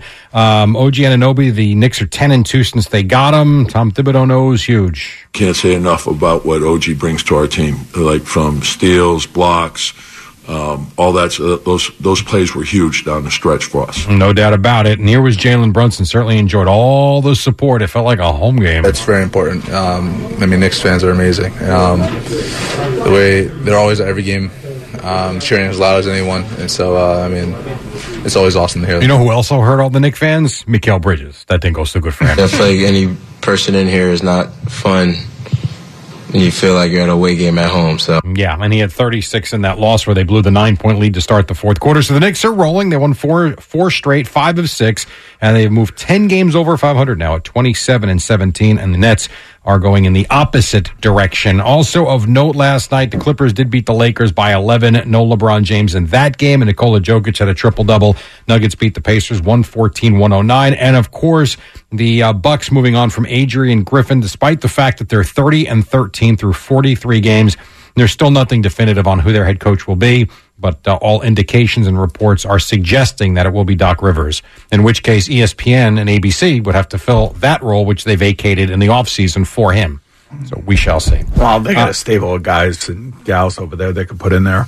True, but you blew out Mark Jackson and uh, and Jeff Van Gundy yeah, I, I think a lot of that was also you know Disney overall trying to shed or have the perception that they're shedding money from their salaries and things of that nature, so it looks a little bit better to Wall Street and things of that kind of financial ilk. You know what I mean? Fooling around with the numbers. Yes. Lots of tentacles, as Yes. you like to say. Yes. Lots of tentacles. Uh, St. John's takes on Villanova tonight. Seton Hall is home for Providence tonight. Some other stuff. Uh, the Bills, we talked about them because Sean McDermott met the media yesterday as they're kind of wrapping up the season. Just talking about where his franchise is. I don't think you start by tearing. You know, you don't. It's, this is not a situation where you you strip it down to the studs. You start all over. I mean, we've done a lot of good things, and, and the players have done a lot of good things. And now it's a matter of getting over the hump and trying to first beat the Chiefs and then get to the Super Bowl and win a Super Bowl. Uh, the Chiefs are in Baltimore on Sunday to take on the Ravens AFC Championship game. We'll have it here. Of course, it's on CBS as well. Niners Lions in the NFC Championship game. Adrian Beltre, Joe Mauer, and Todd Helton voted into the Baseball Hall of Fame. I told you earlier we had the uh, a couple of clips from Aaron Boone. I know not all that interesting of note, but I mentioned the fact of Stanton trying to change body type, if you will, and you looked at me like I was nuts.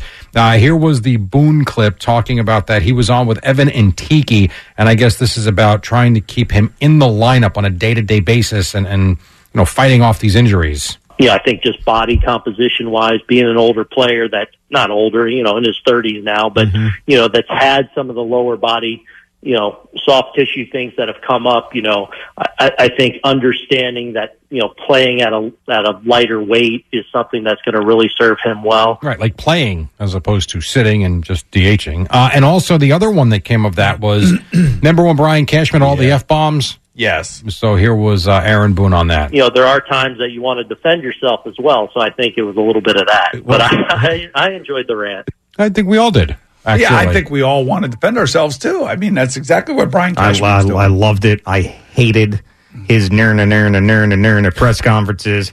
I didn't agree with everything that he said, but it was it was great that he came out firing. But now he's back to nurna nurna nurna. nurna. it's like Perhaps. a one time thing. That was it. Although they're not done yet. I still think they probably moves to make, like I think the Mets have moves to make. And then one other one from this to not bore you, but uh, interesting because a lot's been made of Aaron, them going to Aaron Judge to see what he thinks about moves. Uh, here was Boone talking about that. He certainly earned a level of respect, uh, obviously across the game, but certainly within our organization. So um, I think once he signed long term and became the captain, I think along with that, you know, becomes you know allowed for even more of a you know we we do value what he thinks and what he says. So there you well, go. They, Like- well, didn't they go to Jeets uh, when they acquired A Rod? Well, they Yeah, had uh, they- to because yeah. yeah, you know that whole shortstop thing and how much they had it at a rivalry. It's sort of like when they come to you about when they're going to hire the new program director and see if you're okay with it. It's sort of Right. like that. you know? Exactly. Have you, conferred with them yet? You got to earn the respect. Yeah, I've had some conversations. Yeah. So got it. It's just it's the same exact thing. Okay. You're the Aaron Judge of this place. They're going to run it by you and see what's going on. Or and the then- Aaron Rodgers. Yeah, right. So uh, everything's got to be run by you. Yeah, okay. So you get some slap back there. It's now you're not going to have it, right? You guys keep living in your fantasy land. I mean, you know, not that it wasn't this way anyway, but what a cool feeling. About what? To be you around here.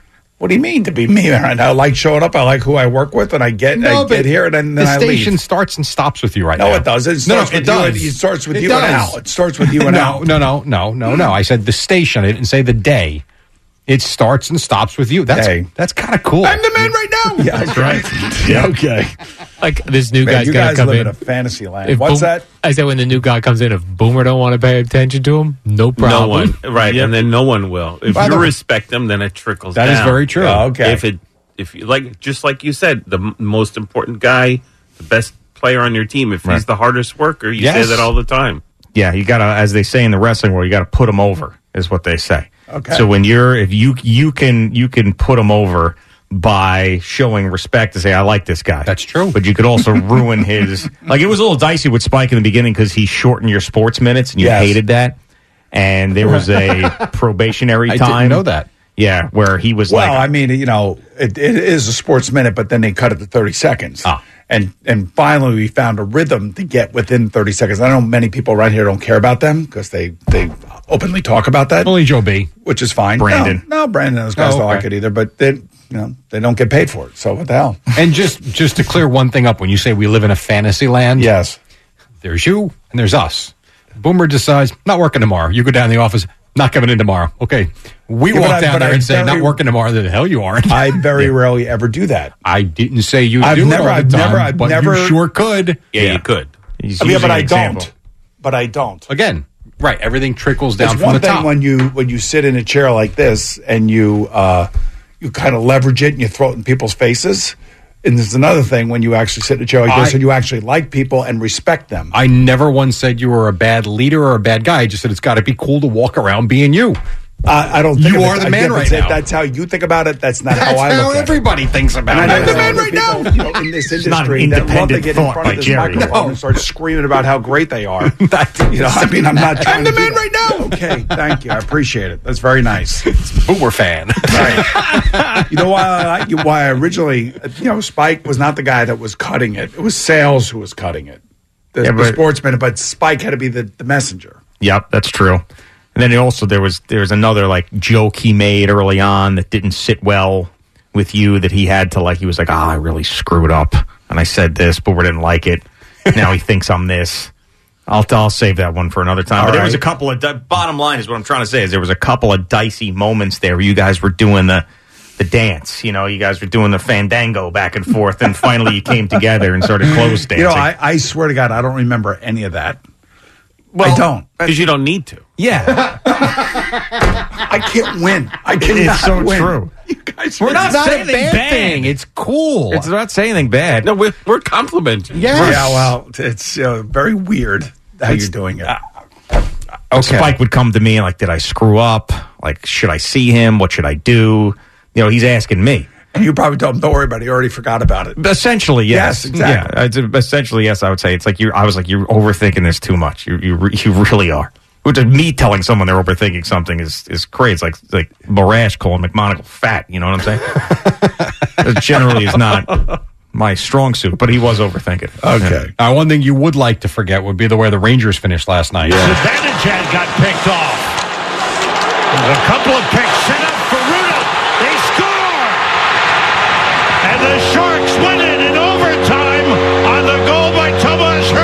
And 3 2 was the final. Sam Rosen, I know you find that funny. every Tomas time. Schmertle. Sam Rosen on MSG was Tomas Hertl that Oh. had the game winner after the Rangers had led 2 nothing. San Jose scored twice in the third, and they get the uh, the win. Peter Laviolette is not good enough. You know, we're in a position to win the game tonight and pull out of the road trip at two and two, and left the road trip with two wins, and so you know it's it's frustrating not to get the win tonight. Understandably so. And the same for the Islanders, who wound up losing last night. Barbashev hit a trailer. Marchessault shot, save, rebound, they score. It's Nicolas Roy off the turnover, and Vegas is up by two. Nicolas Roy's, second period goal. That would be the difference as they would win the game 3 2. Brock Nelson did score in the loss. Brendan Burke on MSG. And just one other thing from the NHL, which I did not realize until uh, a little earlier. The Oilers won last night. They have won 14 straight games. Wow. That's pretty damn impressive. Do you know who their coach is? no. You have no idea. Schmerden Myrtle. no. Peter DeBoer. I don't know. Kris Knoblauch. Chuck's nephew. No, he came from the, the Rangers affiliate up in Hartford. And they hired him, like, you know, know about that? five weeks ago. All right, before we get to, care. before we get to moment of the day, I want to hear from uh, Ronnie in Brooklyn. What's going on, Ronnie? Hello? Hello, Ronnie. Hey, what's happening, brother? Good morning. Good morning to you. What's on your mind? Hey, listen, so I watch uh your, I watch the Boomer and Gio show all the time, every day. I put it on when I go to the dentist's office, when I go anywhere, I put it on. I also watch the Tiki show. I mean, sorry. right? Yes. And the show, and then they they have a, a thing on Thursdays with Bad Tiki. Mhm. Bad Tiki says that Boomer should be doing the overnight, and he should be doing it with with uh with Jerry in the morning. Wow. I was Wow. wondering why why would uh you know you That's take a shot disrespect to both of us Boom- there. Boomer's the man, you know what I'm saying? Yeah, well, well Yes. listen, Roddy, that, that's not really Tiki. That's Izzo minute, putting wait that minute. stuff in Tiki's mouth. So, Is this Boomer? Yes. Oh my God! Hey, what's going on, guys? What's happening, Ronnie? How you doing? hey, man, this is the first time I called, Yes. and then the first time you guys. Oh, this is great, man! You guys made my day. Well, thank you, Ronnie. I That's appreciate you awesome made to hear. our day too. But that's bad Tiki. That's a fake. That's a fake AI thing that they do uh, in the I know, afternoon. I know it's okay. fake. I know it's fake AI, Yeah. but somebody. Yeah, it's Tom Izzo. Tom Izzo's, you know, taking a shot at us, and you know, he thinks he's the big man that walks around here now. And Spike, by the way, that's that's Izzo and Spike doing that. Right. So uh, just so you know, Ronnie, and I- I'm glad that you got a kick out of being on the air. But just so you know, like in in Izzo's fake AI bad tiki world, he's taking shots at Boomer. In real life, he's getting Boomer's oatmeal. All right. So true. Those are the facts. Yes. So don't worry about what bad tiki's saying. He's got to walk down to the deli with his tail between his legs and say, "Did he say banana and cinnamon today, or just banana?" I forget. Well, he gets a free breakfast out of it. Yes, which is almost Oh. also an insult. which is great. That was funny. All right, moment of the day brought to you by Casamigos Tequila. Casamigos Tequila brought to you by those who know it. Uh, we actually got a little political this morning. Well, not really, just sort of. On the night of the New Hampshire primary, CNN Sports comes in with the Doc Rivers news. Look over here. Over here. Uh, That's fake news. Sad. You know, it's funny since you bring this up. Um, it's talking about you know New Hampshire and everything. So at Sirius XM yesterday, Stephen A. was with Howard Stern, and he made it very clear there's one thing he would like to do in terms of Donald Trump. Obviously, I have my show First Take on ESPN every weekday morning, right? Yes. It's a debate show. Even though I would love to be in a presidential debate. I, nothing. I think you do great. Oh my! No, no, I'd eat him alive. I'd debate Trump any day of the week. Any day of the week. Name the time and place, and I'd show up. Now, this is clearly not from yesterday, but could you imagine what Trump would actually think? We have people that are stupid. he would probably resort to name calling. We have losers. We have losers. Now that's from a long time ago. I had nothing to do with Stephen A. Just bitch. there you go. Moment of the day. Oh, so good. Thanks, Jerry. It's Vagina. China. Breast. Vagina. Breast. Oh my god. Vagina. Breast. Just a sample. That'd be some debate. You really. Vagina. Breast. All right, guys, we need to move on to the next topic the border. Who's the ass man? Got to get off vagina and breast. Let's talk about foreign policy, please. Oh, my God. Gotta get back on track here with this debate. Uh, it's Boomer and Gio coming to you live from the Built Ford Tough Studio. All right, Boomer and Gio on the fan and CBS Sports Network. So there's this crazy story out of Kansas City that we had talked about a little bit earlier. So there were a few friends, uh, four friends, actually a fifth friend has now come forward that was at this Kansas City Chiefs watch party uh, over the weekend.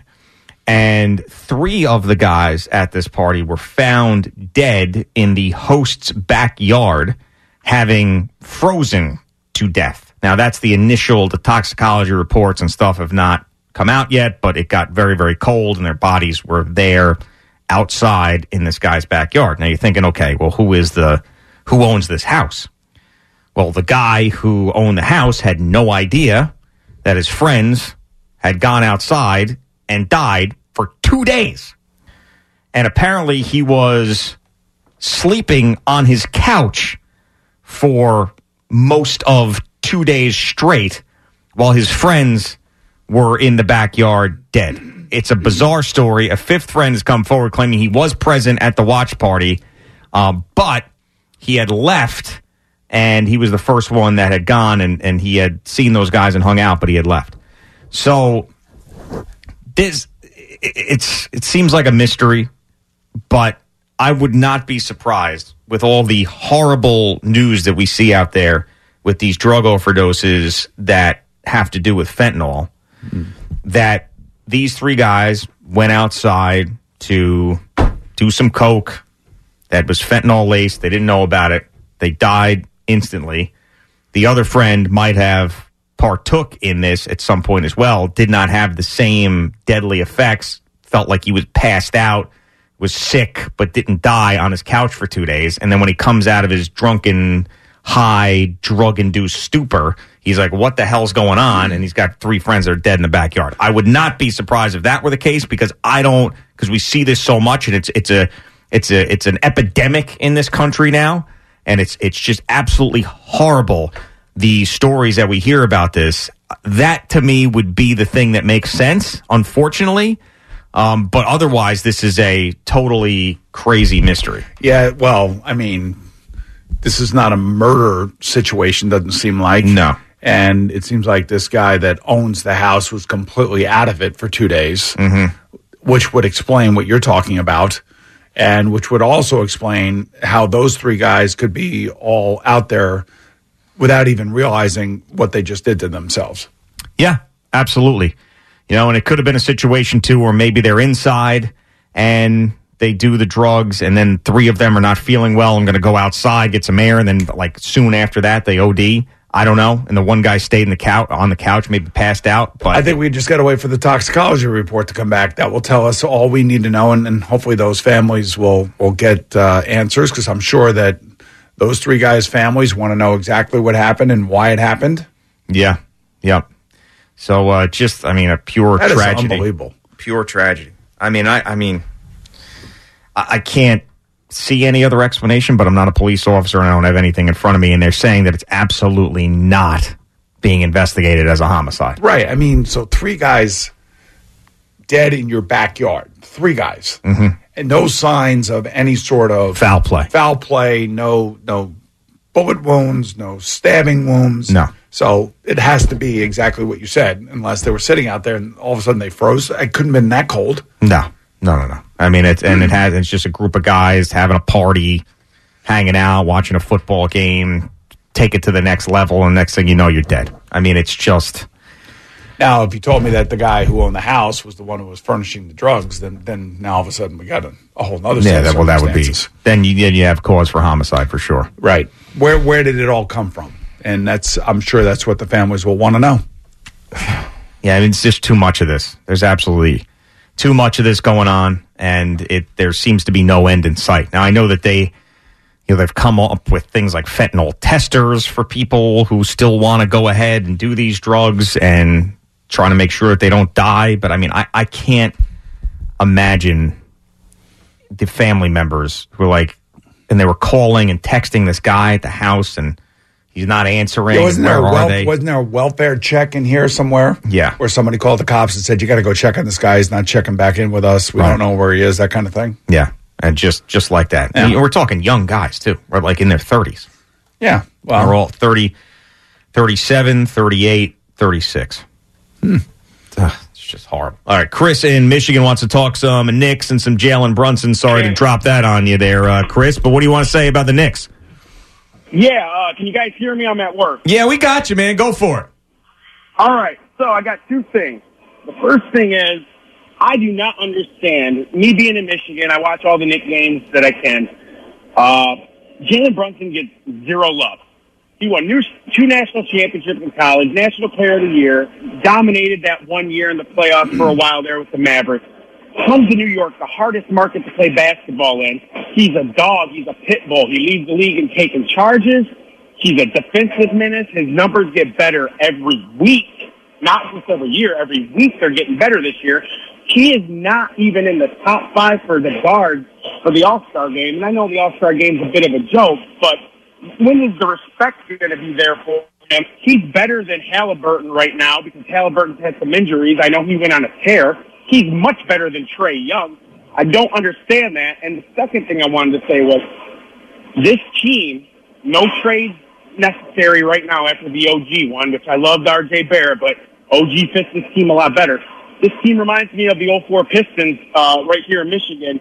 They're hard-nosed defense. Mitchell Robinson plays like Ben Wallace. He ain't going to get you a lot of points, but he's going to bust his ass on the court defensively.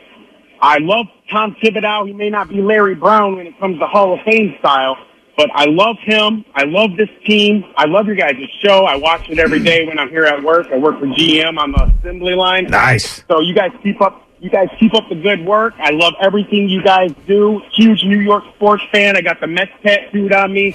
you guys keep it up. I love Lots it. of love, Chris. We appreciate that, man. love right back. And by the you. way, if you live here, Jalen Brunson gets a lot of respect. The Knick fan absolutely, like Chris out in Michigan, absolutely loves Jalen Brunson. And we're two of those guys who are right there at the front of that line because we finally feel like we got a real point guard. Absolutely. But to his point, usually when someone has the success that Jalen Brunson does, has in New York, nationally, that person gets overrated more than underrated. And I do think that Jalen Brunson nationally is underrated. I agree with Chris. I don't think that he gets the respect that he deserves nationally when people are talking about the NBA. Now, do we care about that? No, but it is a point that he made that I agree with. And all of us here don't disrespect him. We love him. We know how important he is and, and, and cherish every moment that he's been here. And he's on a, for the way he plays, he's on a ridiculously team friendly contract too.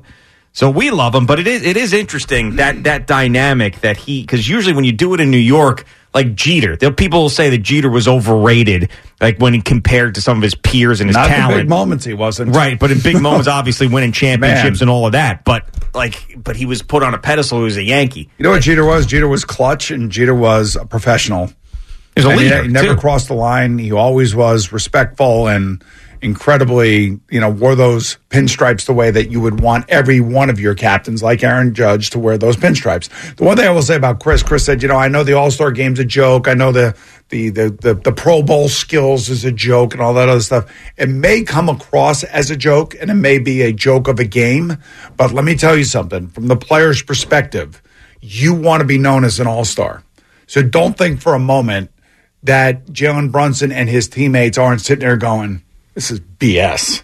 I'm I'm one of the best point guards in the Eastern Conference. I'm leading my team, and every one of his players and the coach would tell you that he should be the point guard on the All Star team on the Eastern Conference, or however they're doing it. I don't even know, but he wants that recognition. He wants that on his resume. Oh, absolutely. I mean, sometimes there's bonuses tied to those things too, and I'm sure he would love to have that. But I think you know, amongst his peers, he's respected. The Knick fan absolutely loves him.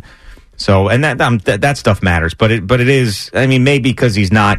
I mean, he's just he's a point guard and he he plays basketball like a throwback. I mean, maybe that's why he doesn't get as much attention. But the other thing too is he's not in your face with his personality and, and flamboyance and some of these other guys that they are. No knock on them, but you know they build their brands a different way. Jalen Brunson's just like straight up. I'm playing basketball. I'm winning, and everybody can just get out of my way. You know? Yeah, there's a there's a I guess a sense of humbleness, but I also believe that um, you know he's he just wasn't a first overall draft pick. You know whatever you know whatever comes with that kind of you know that reputation out of the draft and out of I don't know like that last caller couldn't have said it any better. Yep. Especially with what he accomplished in college and now what he's doing with the Knicks. Okay, picture this. It's Friday afternoon when a thought hits you. I can waste another weekend doing the same old whatever, or I can conquer it. I can hop into my all new Hyundai Santa Fe and hit the road. Any road. The steeper, the better. Because my all new Santa Fe is available with HTRAC, all wheel drive, so I can hit the trail without a worry in the world. Heck, with three rows and best in class rear cargo space, I can pack the whole family in with all our gear. We've got available dual wireless charging for our phones, so we'll never lose touch with civilization, and we won't lose touch with the primordial power of Mother Earth. So, which is it? Waste the weekend or do something a little more epic? And conquer it in the all new Hyundai Santa Fe. Visit HyundaiUSA.com or call 562-314-4603 for more details. Hyundai, there's joy in every journey. This episode is brought to you by Progressive Insurance. Whether you love true crime or comedy, celebrity interviews or news, you call the shots on what's in your podcast queue. And guess what? Now you can call them on your auto insurance too with the Name Your Price tool from Progressive. It works just the way it sounds. You tell Progressive how much you want to pay for car insurance, and they'll show you coverage options that fit your budget. Get your quote today at progressive.com to join the over 28 million drivers who trust Progressive. Progressive Casualty Insurance Company and Affiliates. Price and coverage match limited by state law. We really need new phones. T-Mobile will cover the cost of four amazing new iPhone 15s, and each line is only $25 a month. New iPhone 15s? Only at T-Mobile get four iPhone 15s on us and four lines for 25 bucks per line per month with eligible trade-in when you switch.